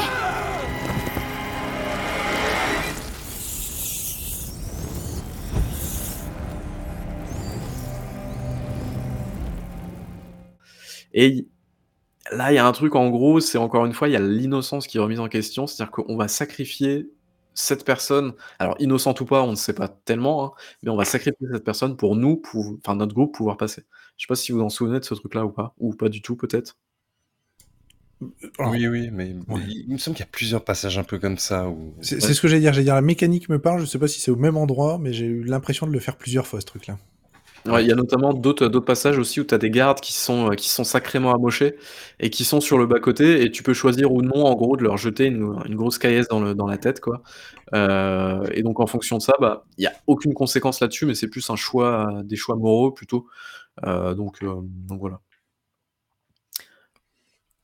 Alors, est-ce que vous voulez qu'on passe maintenant au gameplay, comment ça se joue? Est-ce que vous avez pas aimé déjà le scénario? Parce que je sens que vous avez des trucs à dire là-dessus. Je laisse Diego euh, commencer. Alors, le, scénario. Défoulez-vous, Non, non, non, non, non c'est pas défouler. Je tiens à dire, en premier lieu, que j'ai pris du plaisir à jouer à ce jeu. En revanche, pour moi, ce, dernier boss, je l'ai trouvé nul. Je, sais pas, il y avait un truc qui jouait pas. Il, il est pas compliqué, rien, mais, mais c'était nul comme bad guy. Et, et sa, pseudo-transformation, là, waouh! Waouh, non. tu, plonges complètement dans le fantastique pour moi à ce moment-là. C'est-à-dire que avant ça, tu as une base, tu vois, un peu historique, etc. Tu as un cadre historique, puis ils te mettent un peu de, de, de, fiction, un peu de fantastique dedans. Tu dis, ouais, ok, ça passe. Et puis je trouve qu'à un moment, tu sais pas pourquoi, t'as le, le jeu qui bascule complètement dans le fantastique et ils disent hey, mec, un câble en, fin de, en, fin de c'est ça t'as as Thanos en face et puis toi t'es super rat et puis tu dis que vas-y tu vas attaquer des trucs et tu fais mais what the fuck qu'est-ce qui se passe les mecs là? Je, vais peut-être reprendre un truc que Baby Bull a dit. En fait c'est le moment où le jeu nous fait une Resident Evil de toute façon, aucun, aucun, Resident Evil n'a jamais réussi à terminer un jeu correctement. C'est n'importe quoi. Oui, mais, mais ça, il y, a une coupure Resident Evil à un moment. Je, je, sais pas comment dire. C'est ce que Fab disait. Il y a un moment, c'est un peu historique. C'est en fait, il a un peu du mal. Soit le jeu est trop fantastique, soit il l'est pas assez. Il, est vraiment entre deux chaises. Et, peut-être c'est ça en fait qui me dérange. J'aurais peut-être préféré partir sur un truc un peu plus réaliste, hein, entre, entre guillemets, et, et plus sombre que, que ce truc pseudo-fantastique.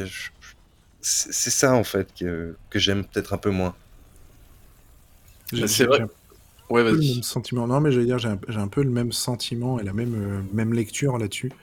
C'est que dès lors où tu prends le contrôle des rats, je, tu vois, c'est le moment où vraiment le jeu, il m'est un peu tombé des mains. Alors, je suis allé au bout, je l'ai fini, etc. Mais où d'un seul coup, tu sais, t'as un enfant qui est innocent, puis d'un seul coup, bing, allez, le mec, il, il- te contrôle des rats, euh, il te balance des rats, effectivement, sur euh, le, le boss de fin, qui est en plus zéro charisme, quoi. Diego le disait, mais quel- il a rien pour lui, ce, ce, ce, ce, ce prêtre-là, je sais plus comment il s'appelle.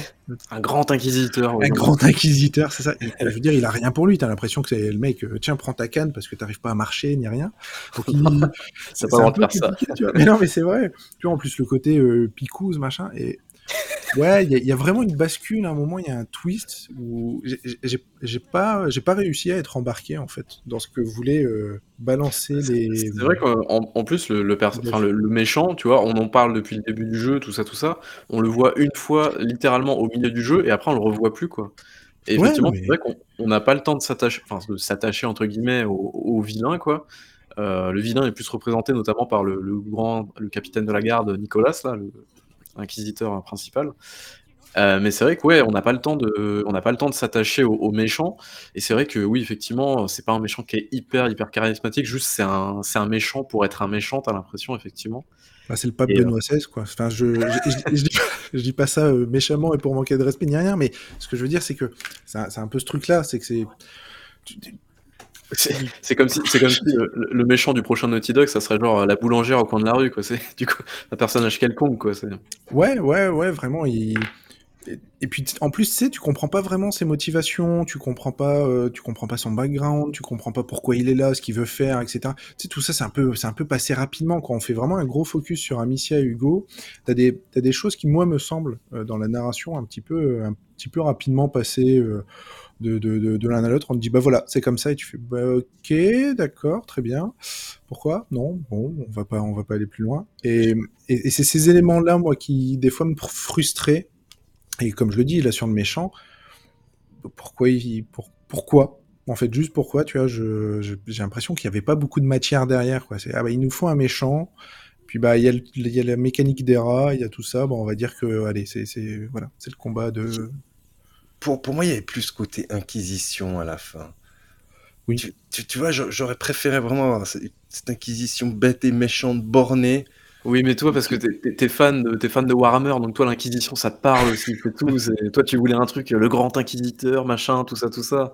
Enfin, voilà, t'es un biais.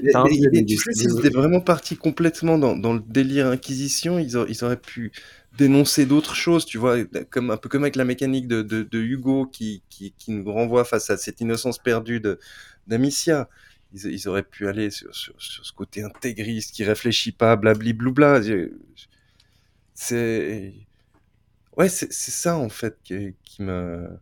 qui pour moi le met pas au panthéon des tout grands jeux.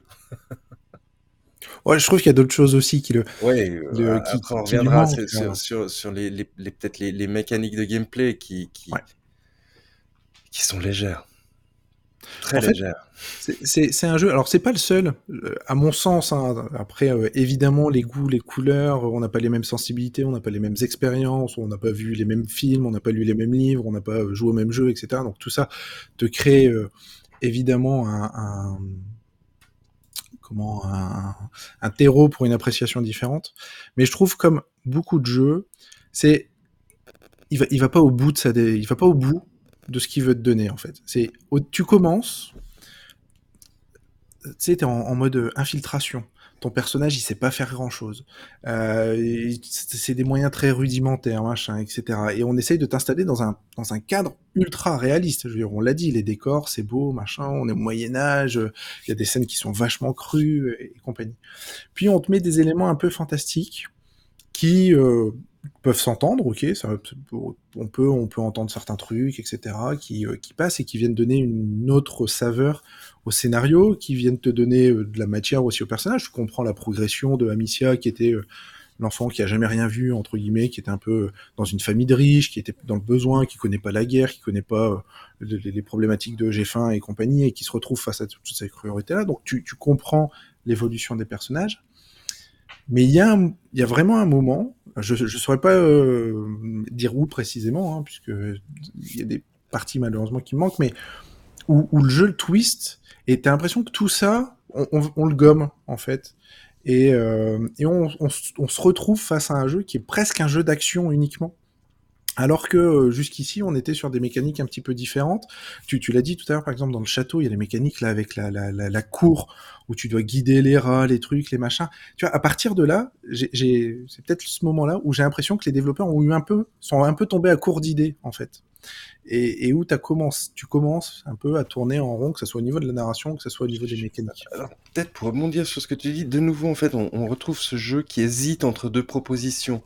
Entre une proposition purement narrative et, et avec moins de gameplay, comme on avait un peu au début, euh, ces scènes où, où tu fais, où tu te caches, la scène dans le village où tu dois fuir les, les, les, les villageois en colère, et, et après ces phases un peu euh, semi-puzzle game. Et, et, et de nouveau, la, po- la proposition n'est pas forcément claire. Peut-être c'est ça, en fait. C'est euh, un peu trop bâtard pour moi. En fait, T'as le droit de défendre à Babi. Parce que Ouais, ouais, je vais va reprendre la parole parce que je suis en, je suis en pleurs là. Alors, en fait, vous, On n'a pas dit qu'on vouliez- aimait ça. hein. Non, non, mais oui, je- j'entends euh, évidemment. Mais euh, du coup, en fait, ce que vous vouliez. Alors, c'est vrai que moi, euh, j'ai fait le jeu à sa sortie. D'ailleurs, pour, pour la petite anecdote, je n'attendais absolument pas le jeu. J'en avais strictement, mais littéralement rien à péter. En fait, je l'ai pris parce que les reviews étaient très bonnes et puis que, comme quoi ça marche, et que le bouche à oreille était très bon aussi. Euh, et en fait, moi, j'avais parié sur le mauvais cheval. Euh, moi, j'attendais Rage 2 qui sortait le même jour. Donc voilà, pour vous, pour vous dire à quel point je m'étais trompé. Euh, mais bref, euh, et effectivement, moi, je m'attendais, euh, je m'attendais, enfin, je sais, je savais pas du tout à quoi m'attendre en lançant le jeu. Donc déjà, j'ai été très surpris de voir un jeu typé euh, Naughty Dog, effectivement. Euh, et effectivement, tout ce côté, euh, comme vous disiez, euh, tout ce qui est bah, fantastique et tout ça, je crois que ça m'a pas dérangé, mais effectivement, je crois que c'est vers la fin, effectivement, en voyant le boss de fin, maintenant que j'y repense, alors ça remonte à 2019, j'ai eu le temps de refaire le jeu trois fois, donc j'ai eu le temps de m'habituer en fait. Mais effectivement, en y repensant, je me dis, ouais, c'est vrai que le boss de fin, on part vraiment dans le fantastique et, et c'est vrai que certains, cer- en y repensant, effectivement, le jeu arrive pas forcément à se situer. Des fois, on est soit dans le fantastique, soit dans le. Et même, euh, je sais plus, euh, je crois que c'est toi, Diego, qui disait ça, ou Fab, je sais plus, il y a quelques, quelques minutes. En termes de gameplay aussi, effectivement, le jeu, il arrive, euh, il essaye de jongler. Alors, le gameplay est pas trop dégueulasse pour le coup. C'est-à-dire qu'on est vraiment sur un jeu qui reste assez simple, à base de euh, bah, je me cache dans les hautes herbes, euh, tout ça en mode couloir. hein, c'est vrai qu'on l'a pas précisé. Euh, ça tombe sur le sens. C'est un jeu qui est très couloir. Il n'y a pas du tout de chemin alternatif ou très très peu. Il y a quelques secrets de temps en temps, mais ça reste assez minime. Et, vraiment, là où tu retrouves le côté très très jeu vidéo, c'est vraiment ce côté où tu as des ressources partout, par exemple, tu vois. Tu vas crafter des trucs, euh, tu as des petits puzzles, genre pousser des caisses, tu vois. Et c'est là où effectivement la proposition euh, de se dire est-ce qu'on fait un jeu vidéo, est-ce qu'on fait un jeu narratif, ou est-ce qu'on fait un walking sim en fait finalement? Est-ce qu'on fait un walking simulator ou est-ce qu'on fait un jeu d'action? Bah, Finalement, je prendre la tangentielle, euh, on va dire la, petite ruelle entre les deux. Et je trouve que ça, ça marche relativement bien. Moi, j'ai passé un très très bon moment sur le jeu. Mais c'est vrai qu'on peut effectivement se poser la question de se dire est-ce que tous ces cailloux disséminés à travers le niveau, il y en avait vraiment besoin? Est-ce que toutes ces lanières de cuir, il y en avait vraiment besoin? Est-ce que euh, toutes, ces, euh, toutes ces salpêtres, toutes ces recettes d'alchimie, il y en avait vraiment besoin? Est-ce qu'il y avait besoin de faire des puzzles pendant 10 ans sur euh, notamment euh, nettoyer la cour du, des rats Le passage est juste. euh, c'est trop long, quoi, c'est trop long. Enfin, ouais, vraiment, il y a... c'est un jeu pourtant, moi je trouve qu'il a un rythme, euh, il a un très bon rythme pour le coup. Euh, moi je suis assez sensible au rythme et je trouve que Plague Tale Innocence, il a un rythme assez chouette, même s'il y a deux trois longueurs, voilà. Mais effectivement, ouais, je, je vous rejoins un petit peu là-dessus. Il y a un côté, effectivement, où le jeu, des fois, il n'arrive pas trop à se situer. Est-ce qu'on fait du narratif, mais pas trop, parce que ça reste du jeu vidéo, donc on est sur un médium jeu vidéo, donc qui dit jeu vidéo dit bah on va mettre des trucs à récolter, on va mettre euh, une IA assez concon, parce que c'est vrai qu'on l'a pas dit ça, reste une IA. ça reste une IA de jeu vidéo, donc on va balancer un pot à 5 mètres et le mec il va faire oh tiens j'ai entendu un truc, il va aller voir ce qui s'est passé là-bas et on va pouvoir euh, lui passer dans le dos. Euh, Il y a quoi d'autre encore Euh, Il y a bah, le, champ de vision des ennemis aussi. Euh, Ouh là là, je me suis fait repérer. Je vais me cacher pendant deux secondes dans, le, dans les hautes herbes. Il va, il va venir et en fait, au bout de deux secondes, il va repartir. Enfin, il y a tous ces trucs-là, effectivement, qui font en sorte que bah, on est effectivement dans un jeu vidéo et on l'oublie pas. Voilà. Et c'est vrai que c'est un petit peu dommage. Ils auraient pu effectivement partir sur une expérience beaucoup plus narrative, euh, peut-être pousser un petit peu plus sur le côté euh, innocence, effectivement, euh, la relation entre les personnages, le, Hugo qui arrête pas de dire mais qu'est-ce que tu es en train de faire, Amicia? Pourquoi tu tues plein de gens et tout ça? Donc effectivement. Tu vois, c'est pareil sur, sur ces éléments-là. Pour donner un peu, enfin, il y a deux éléments que je voulais dire.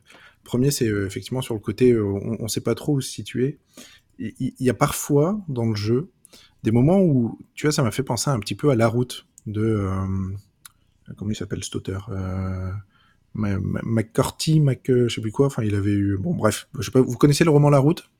Oui, je connais le film, mais. Oui, bah oui, il y a eu le film avec Viggo Mortensen, e- exactement. Je l'ai pas vu, mais euh, a priori, bon, c'était c'était un peu différent sur la fin, mais bref. Je trouve qu'il y a un peu cette ambiance-là.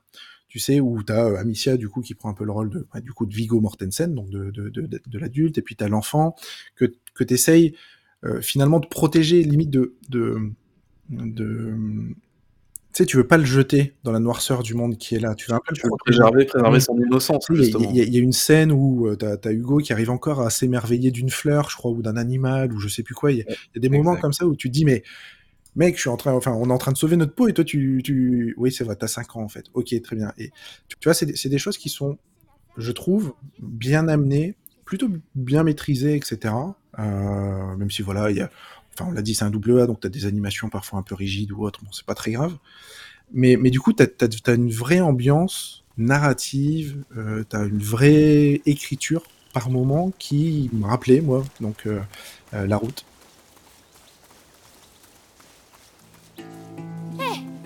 Hugo, où tu vas? Oh, des bulles Il y a des bulles qui montent Oui, Hugo. Mais c'est quoi? Un poisson, une grenouille, je sais pas moi. On n'a pas le temps de s'arrêter. Allez, viens. Mais j'ai jamais vu une grenouille, moi. Et, et, et du coup, ce, ce, ce switch euh, qui, est fait où tu, vraiment tu bascules complètement dans le fantastique, euh, c'est, je l'ai un peu vécu comme un truc hors propos en fait. De me dire, bah, t'es en train de me raconter un récit et d'un seul coup tu me dis, bah non, tiens, vas-y, maintenant joue. Et, pour moi, tu passes de l'un à l'autre sans que ça soit euh, justifié dans, dans, dans le jeu, que ça soit justifié euh, narrativement, que ça soit justifié euh, même au niveau du, du, du, du gameplay, euh, parce que tes personnages, je veux dire, ils évoluent vraiment d'un coup. Et, euh, et, et tout ça contribue un peu à, à te faire perdre pied euh, dans, euh, dans le jeu. Enfin, c'est con. Encore une fois, je comprends qu'on qu'on apprécie tout ça. Je, je, donne juste mon avis. Hein, je suis pas en train de dire que c'est la vérité, mais euh, mais vraiment, je, je j'ai le sentiment, comme Diego, qu'il y avait matière à aller plus loin. Et quand tu parles de je me suis caché dans les hautes herbes, etc., bah, c'est un peu la même problématique pour moi. C'est-à-dire que je suis en train de t'installer un cadre où je te dis il faut que tout soit crédible, tout soit réaliste, tout soit. Euh, tu vois, je, veux que ça soit limite euh, viscéral et que je te prenne aux tripes. Mais à côté de ça, quand je te mets manette en main, ouais, tranquille, quoi. Vas-y. T'inquiète. Après, je, pense qu'on arrive aussi aux, limites euh, de ce que peut proposer le jeu vidéo aussi. C'est-à-dire que si tu veux aller plus loin, comment tu fais? Bah, Est-ce que tu fais de la VR Est-ce que tu fais un jeu totalement non, narratif? Est-ce que tu fais une expérience Je pense, pense qu'on parle vraiment de mécanique. C'est-à-dire que, en fait, tu as juste une question à te poser c'est est-ce que tu as besoin, à un moment, de te dire bah tiens, je vais faire jouer Amicia en mode infiltration dans un camp rempli de soldats et, euh, et lui la faire se cacher dans, dans, des, hautes herbes euh, si elle se fait repérer. Je pense que tu avais d'autres mécaniques de jeu à mettre en valeur et du coup amener tes éléments de narration un petit peu différemment pour rester dans cet univers un petit peu euh, réaliste au début et qui te, qui te prend au trip, qui, qui t'angoisse vraiment parce qu'en fait ces moments-là que tu joues, bah, l'angoisse elle est plus là. le garde il est là, tu fais je suis caché, tout va bien. et puis tu repars. vrai et puis Et, et du coup, tu le perds à ce moment-là instantanément, quoi. Tu as zéro stress, t'as rien. Effectivement, bah, c'est comme, heu, c'est comme dans, dans un jeu, par exemple, un jeu d'horreur, on va prendre cet exemple-là, imaginons, ou un film d'ailleurs, un film d'horreur. Heu, tu as ce stress permanent de savoir où est la créature, machin, ou le monstre ou quoi que ce soit. Heu, tu sais pas à quoi ça ressemble, donc du coup, tu as ton imaginaire, du coup, qui fait le travail et en fait, dès que tu vois la créature, en fait, c'est ça désamorce totalement le machin, tu vois? Et avec Plague Tale, j'ai l'impression que c'est un peu pareil, c'est-à-dire qu'au début, effectivement, c tu as cette innocence, tu te caches dans le tu te caches dans le, dans comment dire? Dans les hautes herbes, tout ça, tout ça. En fait, tu tues personne et tout et au bout d'un moment, littéralement, tu peux être, heu, tu peux être Rambo, heu, Rambo version, heu, version 14e siècle, quoi. C'est-à-dire que tu vas récupérer aussi beaucoup de d'armes différentes, tu vas avoir un arsenal. C'est très cool à c'est très cool d'ailleurs à utiliser, hein. C'est-à-dire que tu vas pouvoir, hem, tu vas pouvoir éteindre des torches à distance avec ta fronde. C'est-à-dire que, bah, en gros, tu vas pouvoir jouer avec les rats justement qui sont aux alentours. Heu, une fois que la torche est éteinte, les rats vont pouvoir s'occuper des gardes, les bouffer et toi, tu vas pouvoir passer sur le côté. Tu as aussi le fameux, hem, comment dire? Heu, c'est le Devorantis, je sais plus, c'est des noms latins encore et justement ce truc-là va te permettre, bah, en fait de de cramer les c'est de l'acide en fait, qui va littéralement, heu, bouffer le casque, heu, des soldats. Ce qui va te permettre ensuite de les dégommer, avec une bonne pierre, placée dans dans la tête, quoi. Il y a également l'Ignifier, si je dis pas de bêtises, qui est, bah, comme son nom l'indique, permet de faire des départs de feu. Ça, ça peut être aussi aussi assez cool. Donc tu vois, il y a plein de plein de trucs comme ça et pareil, il y a aussi un autre un autre élément qui c'est une sorte de seconde chance, un peu à la Resident Evil finalement, on y revient. C'est-à-dire que quand tu te fais choper par un garde, par exemple, en fait, tu as une espèce de potion, heu, qui permet en fait de l'endormir, heu et en gros, c'est une sorte de potion de la de la dernière chance, quoi. C'est-à-dire qu'au moment où tu te fais choper, tu as le choix de faire ça et pour pouvoir te t'échapper, quoi. Donc heu, tu vois, as, effectivement le jeu en fait, te balance, heu, plein de plein d'armes au bout d'un moment. Donc c'est franchement, c'est cool en plus, enfin en termes de sensations, c'est plutôt assez chouette, heu, puisque, bah, du coup, tu as plein de possibilités. As un alors je veux pas dire qu'il y a un gameplay émergent évidemment, mais tu as ce côté où, heu, du coup, tu vas pouvoir aborder un petit peu les situations de manière différente. Ça reste très, très limité, je tiens à le dire, évidemment, mais tu peux aussi faire le choix de: «Est-ce que je passe, est-ce que je passe en en fufu, à côté? Est-ce que, heu, je lui bouffe la gueule là? Est-ce que, heu, je demande par exemple à mon PNJ qui m'accompagne, heu, de, de le castagner?» donc voilà. Moi, je trouve qu'en termes de gameplay, ça se tient, mais effectivement, comme tu dis, ouais, on part vraiment c'est trop dans le jeu vidéo, Je mais je trouve qu'il y a des scènes où ça passe. Tu vois, j'ai le souvenir d'une alors d'un village, je crois qu'il était un peu la nuit et tu sais, effectivement, tu avances en mode il y a des gardes qui parlent et cetera et puis, tu sais, tu passes en dessous de il y a un trou dans une maison, tu passes dedans, tu passes derrière le garde, tu envoies un truc de l'autre côté pour que le garde tourne la tête, à ce moment-là, tu passes.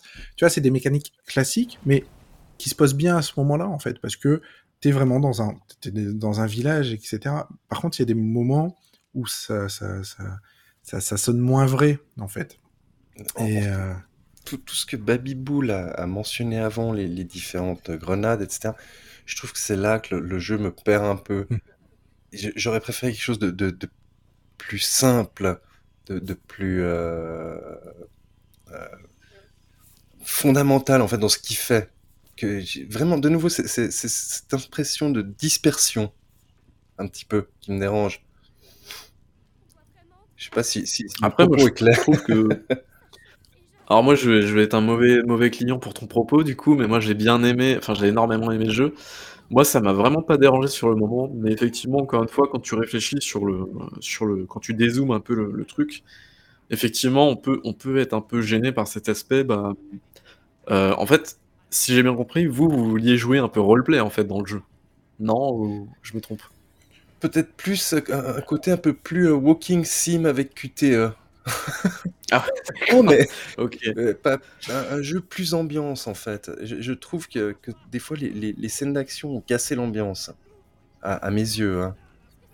Heu, Ah ouais? D'accord, certaines scènes de puzzle cassent un peu l'ambiance. Mais mais typiquement des mécaniques comme éteindre la torche, ça pour moi ça rentrait dedans. Mais mais après les différentes grenades pour dissoudre le casque, pour endormir tout le monde et cetera et cetera. Là là tu me tu me perds un peu, c'est c'est de nouveau, c'est soit trop fantastique, soit pas assez, heu, c ouais et et bon, au moment où j'ai vu aussi qu'il y avait du craft, j'ai fait: «Bon, d'accord». En fait, c'est en terrain connu, quoi. Il y a des, il y a des, encore une fois, hein, c'est, c'est à mon sens pas les seuls à, à tomber là-dedans. Alors quand je dis à tomber là-dedans, euh, moi ça me plaît pas, mais euh, mais je peux entendre que ça plaise à d'autres. Mais effectivement, à faire du jeu pour du jeu. C'est voilà, c'est je vais chercher des éléments classiques de gameplay en me disant bah tiens, on peut faire ça. Tu vois, c'est- ça renouvelle rien, ça apporte rien. Et, c'est ça en fait, c'est que ça n'apporte rien en fait à ce moment-là. Ça apporte rien à ton immersion, ça apporte rien à ton récit, ça apporte rien à ce que tu vas ressentir manette en main. Euh, et il y a quelque chose un peu de frustrant là-dedans de se dire bon bah ok les mecs vous vous régalez les yeux, vous régalez les oreilles euh, parce qu'on n'a pas trop parlé de la musique encore du sound design etc. Mais euh, mais ouais je trouve que manette en main on a eu tendance à faire du jeu pour du jeu. Et, et Hugo tout, tout, tout sympa qu'il est, il y a des fois où il était quand même un peu pénible dans le gameplay, justement. Ouais.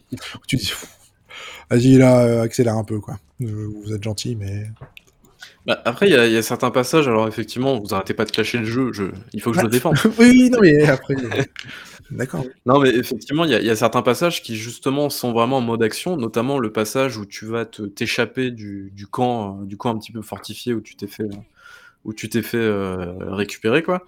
Et, euh, et là, justement, il y a beaucoup d'action et il y a la musique aussi derrière qui appuie ce moment d'action. Et là, je trouve que ça marche bien parce qu'il y a ce côté un peu épique des musiques, parce que t'es dans l'urgence, parce que ceci, parce que cela. T'es toujours dans cette fuite en avant. Et je trouve que là, le jeu, le mode action fonctionne très bien parce que t'as cette tension aussi.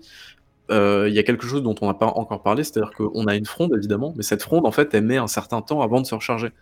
Et c'est-à-dire que là, on a aussi la pression de se dire est-ce que ma fronde elle va finir par se recharger à temps parce que ça met genre 4-5 secondes avant de pouvoir retirer et avant de pouvoir bien viser tout ça tout ça. Tu l'as vraiment eu, toi, ce stress-là? Euh, alors, à certains passages, justement, bah, le passage du camp, tu vois, t'as certains ennemis qui arrivent, et si tu te démerdes mal, euh, en fait, euh, peut-être que j'étais mauvais. Ça, je...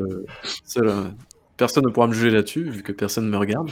Mais du coup, euh, effectivement, c'est, euh, ouais, j'ai eu des, des petits stress comme ça, où effectivement, si tu fais pas attention, euh, et que par exemple, t'as des ennemis, notamment à la fin du jeu, il y a ça qui arrive, si t'as des ennemis qui arrivent des deux côtés, bah en fait, si tu fais pas gaffe, tu peux très rapidement te laisser déborder, et euh, bah, en général, quand un ennemi approche, c'est un coup d'épée et c'est fini, quoi. C'est game over direct.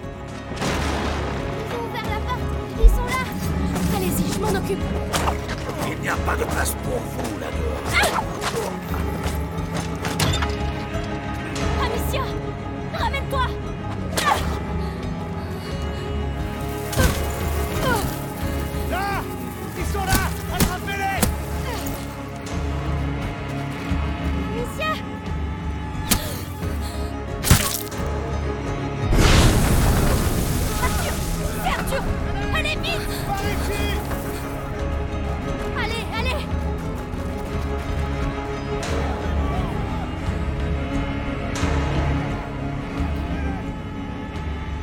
ouais, ce petit stress-là, moi, je l'ai, plutôt bien ressenti à certains moments, j'ai trouvé ça cool, mais peut-être parce que je suis mauvais, voilà.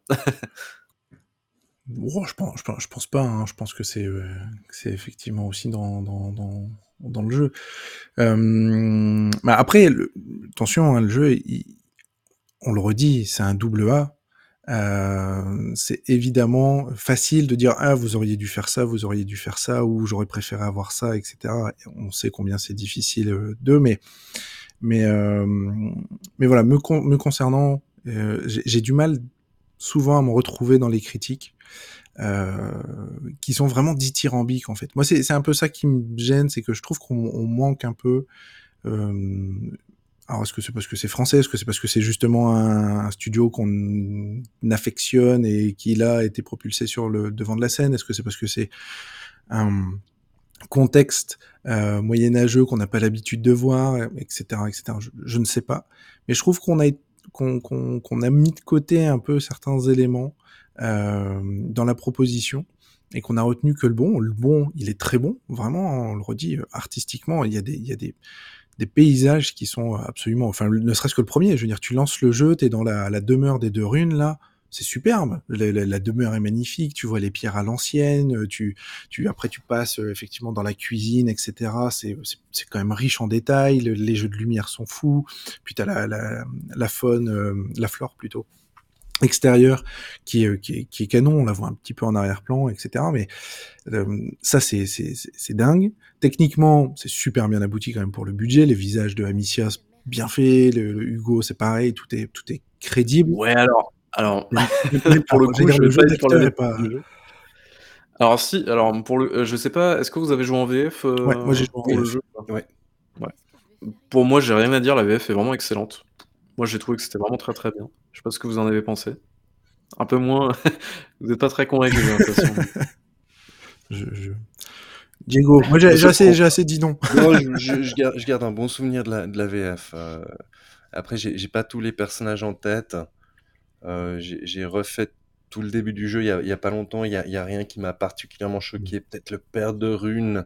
Au début, il avait deux trois intonations un peu, euh, Ouais, c'est la voix d'Iron Man, hein, un attends. peu surjouées, mais, mais euh, non, non, c'était plutôt de bonne facture.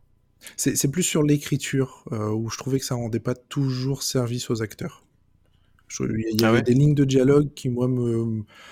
me- bon. Je je saurais pas te donner un exemple précis là, il faudrait que je, le, que je refasse il y a rien, Tu vois, il- y a rien qui m'a choqué pour le coup. Euh, donc, euh, je... En fait, j'ai du, j'ai, j'ai- Après- j'ai du mal. Alors, je vais, je vais, on va, on va mettre ça tout de suite. Moi, j'ai beaucoup de mal sur un, j'ai beaucoup de mal au niveau du jeu vidéo sur un, un- un élément qui est vraiment l'héritage cinématographique. Et je trouve que Eplactel, comme euh, bah, Naughty Dog en l'occurrence dans leur dans leur jeu, euh, ont parfois tendance à plus que s'inspirer, singer le jeu vidéo. Et que tu te retrouves face à des choses qui sont en fait faciles euh, dans les répliques, dans certaines mises en scène, etc. Où tu dis, bah ok, mais, mais ce truc-là, je l'ai vu il y a 20 ans au cinéma. il y a trop de scènes d'exposition, peut-être, non Genre d'expliquer la situation, machin. Et regarde, il y a machin, il est là et tout ça. Ouais, enfin, t'as vraiment des, des, des choses qui sont très classiques au cinéma, que t'as vu, encore une fois, que t'as vu depuis euh, 20 ans, 30 ans, euh, t'es habitué, etc. Alors, je, je- je pourrais sortir du contexte, tu vois, mais je me rappelle de God of War où tout le monde disait, ah, la relation Kratos avec son fils, c'est incroyable, ces trucs, ces machins. J'ai joué au jeu. Alors, ok, c'est pas un truc que tu vois souvent dans un jeu vidéo, mais je me suis dit, dans l'art au global, bah, c'est un truc que j'ai déjà vu mille fois, quoi. Il y a rien de surprenant. Le côté, ah, je suis son père, mais j'ose pas. Ah, je veux lui mettre une main dans le dos, mais en fait, je le touche pas. C'est vu et revu pour moi, en fait. Pour moi, hein, encore une fois, je dis pour moi, je, le disais tout à l'heure, on n'a pas vu les mêmes films, on n'a pas lu les mêmes livres, et tout ça, tout ça fait que.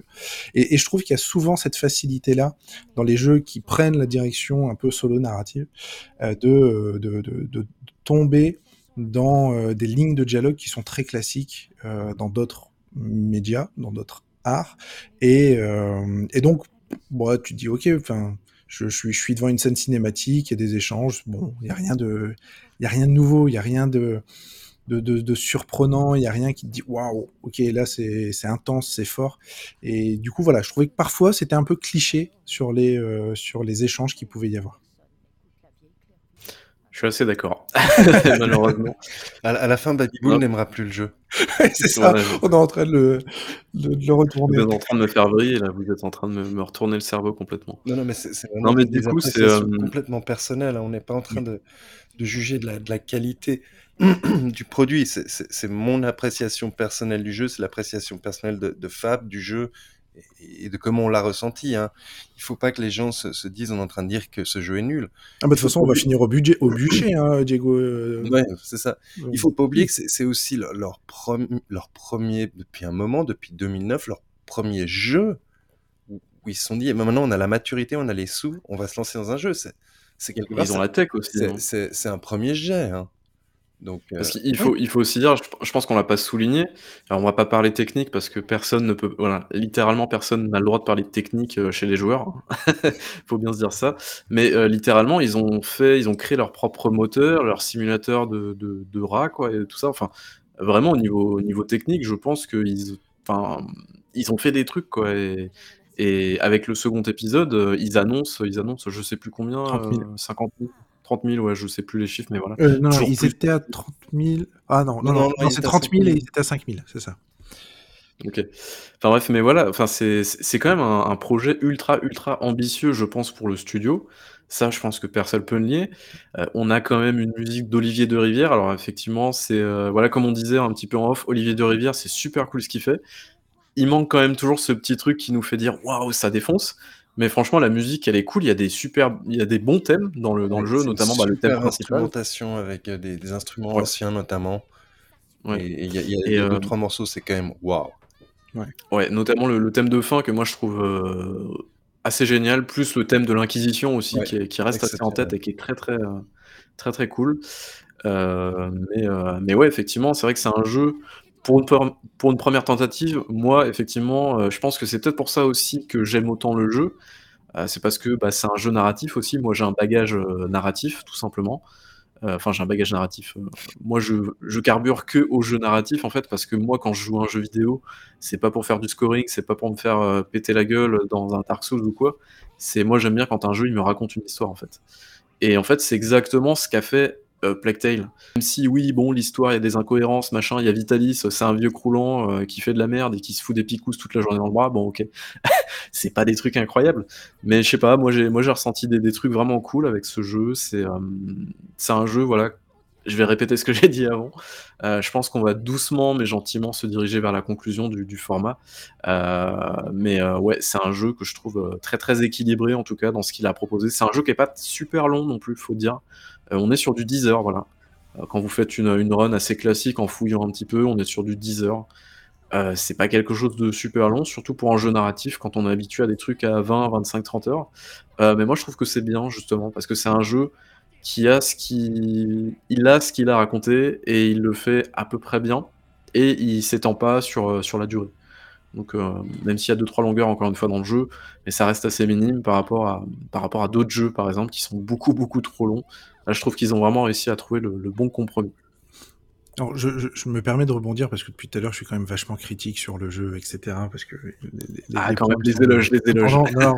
mais, mais voilà, c'est que effectivement, tu, le- tu le dis, Diego le dit aussi, c'est que c'est la première grande création, on va dire, d'Azobo. Et je trouve qu'avec, ils ont euh, donné suffisamment de promesses pour qu'en tout cas la suite, moi, euh, me donne particulièrement envie. C'est-à-dire que j'ai pas aujourd'hui, tu me dis, bah, est-ce que tu me conseilles Plactel? Bon, en fonction de ton parcours, etc. Mais personnellement, je le mets pas, tu vois, dans mon top des jeux euh, de, la, génération passée. Euh, je me suis un peu forcé à, à le terminer. Cependant, euh, il y a eu suffisamment de biscuits pour que je me dise, ok, avec un peu plus de budget, avec un peu de maturité, etc., il y a moyen qui, nous propose quelque chose de euh, plus fort et de mieux maîtrisé. Je trouve que la bande-annonce du 2, euh, la dernière qu'on a vue, euh, va... L'affiliation avec euh, Naughty Dog, pour moi, elle est claire. Je veux dire, tu le vois dès la bande-annonce du jeu. T'as même pas besoin de jouer au jeu. Tu, le vois dès la bande-annonce. euh, à un moment, elle, court, puis elle fait demi-tour parce que t'as tous les rats qui arrivent. Elle fait non, non, non, non, non. Tu dis, oh, Nathan Drake. Ça y est, il est là. Euh, donc, je pense qu'ils vont aller plus loin là-dessus, d'un point de vue mise en scène, etc. Je suis curieux sur juste la proposition de gameplay. Je pense que d'un point de vue visuel, pas de problème. La musique, je pense que ça va aller encore plus loin. Et on sait que Desrivières a vraiment cette approche très. Adaptative, euh, contextuelle de sa musique en fonction de ce qui se passe, en fonction de ce que le joueur fait, etc., qui, peut vraiment revêtir beaucoup de choses. Euh, ils savent créer un univers, ça on, on est tous d'accord pour le dire. Moi j'attends juste de voir si d'un point de vue gameplay, il n'y a pas trop, entre guillemets, de... S'il trouve finalement son identité, en fait. Voilà. S'il arrive vraiment à dire c'est ça que je suis et je m'y tiens et j'arrive à te proposer quelque chose qui va, qui va, qui va jusqu'au bout. Alors de ce qu'on a vu, j'ai l'impression quand même que le alors Requiem, c'est quand même, heu, ça a l'air d'être quand même un épisode, heu, alors je vais pas dire 1.5 évidemment, mais on a l'air de partir réellement sur les mêmes bases avec du plus plus quoi et en plus de ça, on nous a annoncé, je crois que c'était en début de semaine ou la semaine dernière, que le jeu serait durait à peu près entre 15 et 18 heures je crois, un truc comme ça. Donc un jeu encore plus long. Heu, donc est-ce que est-ce qu'au niveau du scénario ça va tenir? Est-ce qu'au niveau des dialogues ça va tenir? Est-ce qu'ils vont partir vraiment justement est-ce que ça sera l'occasion de partir totalement en mode fantastique ou pas? Heu, il y a plein de questions qu'on peut se se poser. Est-ce que tu veux conclure, heu, Diego, ton avis, ou pas? Alors, moi, je, suis assez aligné en fait avec, avec Fab sur plein de choses. Bon, là, le 15-18 heures me fait presque un peu souci, à titre personnel. Parce qu'il faut, il faut quand même savoir raconter une histoire sur 15-18 heures. hein. Et je prends pour exemple euh, le, Last of Us 2, ce que j'ai, Last of Us 2 que j'ai beaucoup apprécié, mais qui pour moi, de nouveau à titre personnel, avait un chapitre de trop. Et, pour moi, il était redescendu en intensité avec ce dernier chapitre. J'espère que, que Plague Tale Requiem ne, ne va pas partir là-dedans. Euh, Est-ce que je conseillerais euh, Plague Tale Innocence? Oui, oui, euh, essayez-le. C'est le premier gros projet d'un- studio qui existe depuis 20 ans, mais qui était euh, essentiellement un studio technique et, et qui s'est lancé dans quelque chose. Donc, c'est très très bien. Après, c'est vrai que les, critiques ont été extrêmement dithyrambiques et, j'ai- moi je suis toujours un peu plus mesuré. Euh, bon, mais- même si je peux faire preuve de très mauvais goût pour plein de choses, hein, ça, ça, tout le sait. Comme On tout à doute pas une chacun. seconde. Comme tout à chacun. Non, mais Ouais. surtout Diego, surtout Diego. Faut appuyer là-dessus. On n'en doute pas une seconde, Diego. Ouais, ouais, mais, mais je l'assume complètement, mon mauvais goût. J'ai pas de souci avec ça. Donc, euh, non, mais je, je me réjouis d'essayer la suite. J'espère que la, la proposition sera moins. euh, C'est le c'est le terme que, que je trouve qui va le mieux, moins bâtarde que, que le premier. Que, qui, qui pour moi avait vraiment le, le fessier entre deux chaises. Euh, et c'est ça qui me dérange. C'était pas tout à fait un narratif, c'était pas tout à fait un jeu d'action. Et, et, et moi, c'est un jeu, fran- franchement, le début m'a vraiment happé. Et après, ah, il a fallu le terminer parce que. Parce que on le termine, quoi. C'est comme le repas, on le termine. Et, j'espère ne pas avoir ça pour le 2. Voilà. Je pensais Ok. pas qu'on aurait été aussi en phase, euh, Diego, tiens, parce qu'on n'en avait jamais échangé de ce, Non, on de n'a ce- jamais de ce discuté. jeu-là. Euh, Je pensais pas que vous alliez autant bolos le jeu quand même. hein. Franchement, vous avez déconné, les gars. Oh, on Je l'a me fait suis un dit, ouais. bolos, on, on a été, on était juste avec. On n'a pas été, on n'a pas été injuste. Ouais, je me suis allez tranquille, ils sont sympas, ils sont cool, ils ont apprécié le jeu, mais que dalle, vous l'avez détruit quoi. non, je, je rigole Non, évidemment. non, il a, il a, il a, franchement, il a, il a une, une, une, une plastique et, et, et aussi un, un aspect audio qui est, qui est vraiment très très bien. Bien Ouais. que des fois, le, le- tant la plastique que l'audio soit, soit pas tout le temps au même niveau. Mais, mais c'est dur hein, d'avoir une sorte de Gesamtkunstwerk qui reste tout le long au même niveau, c'est presque impossible. Une quoi, pardon, tu peux le répéter? Gesamt, une Gesamtkunstwerk, une œuvre globale. Très bien. on Tu nous prendre des apprendras termes le, aussi sur. euh, le, le patois suisse euh, plus tard. C'est de l'allemand, hein, c'est pas du patois suisse. Pardon. Euh, ok, alors est-ce que est-ce qu'on a conclu- est-ce que vous voulez rajouter une dernière chose ou est-ce que on a fait un bon un bon bébé pour l'instant d'une heure et demie à peu près et on s'y tient? Moi, je pense pense qu'on est a, a fait un bon bébé et on pourra peut-être faire un débrief une fois qu'on aura joué aux deux. Ouais, et puis, et bon. puis, et puis aussi ceux qui vont nous écouter. Tu vois, enfin, moi, je, je, je, suis curieux. Comme on disait, il y a beaucoup de monde qui été euh, dithyrambique dessus. Alors, autour de moi, je- euh, franchement, hein, mis à part Diego, je, je connais personne qui euh, partageait un peu mon avis sur, euh, sur, euh, sur le côté euh, euh, pas complètement réussi à 100% euh, de, de Plague Tale. Donc, tu vois, n'hésitez pas à nous dire, non, mais vous êtes des vieux cons réac, c'est- très bien ce qu'ils ont fait pour X ou Y raison, et puis voilà.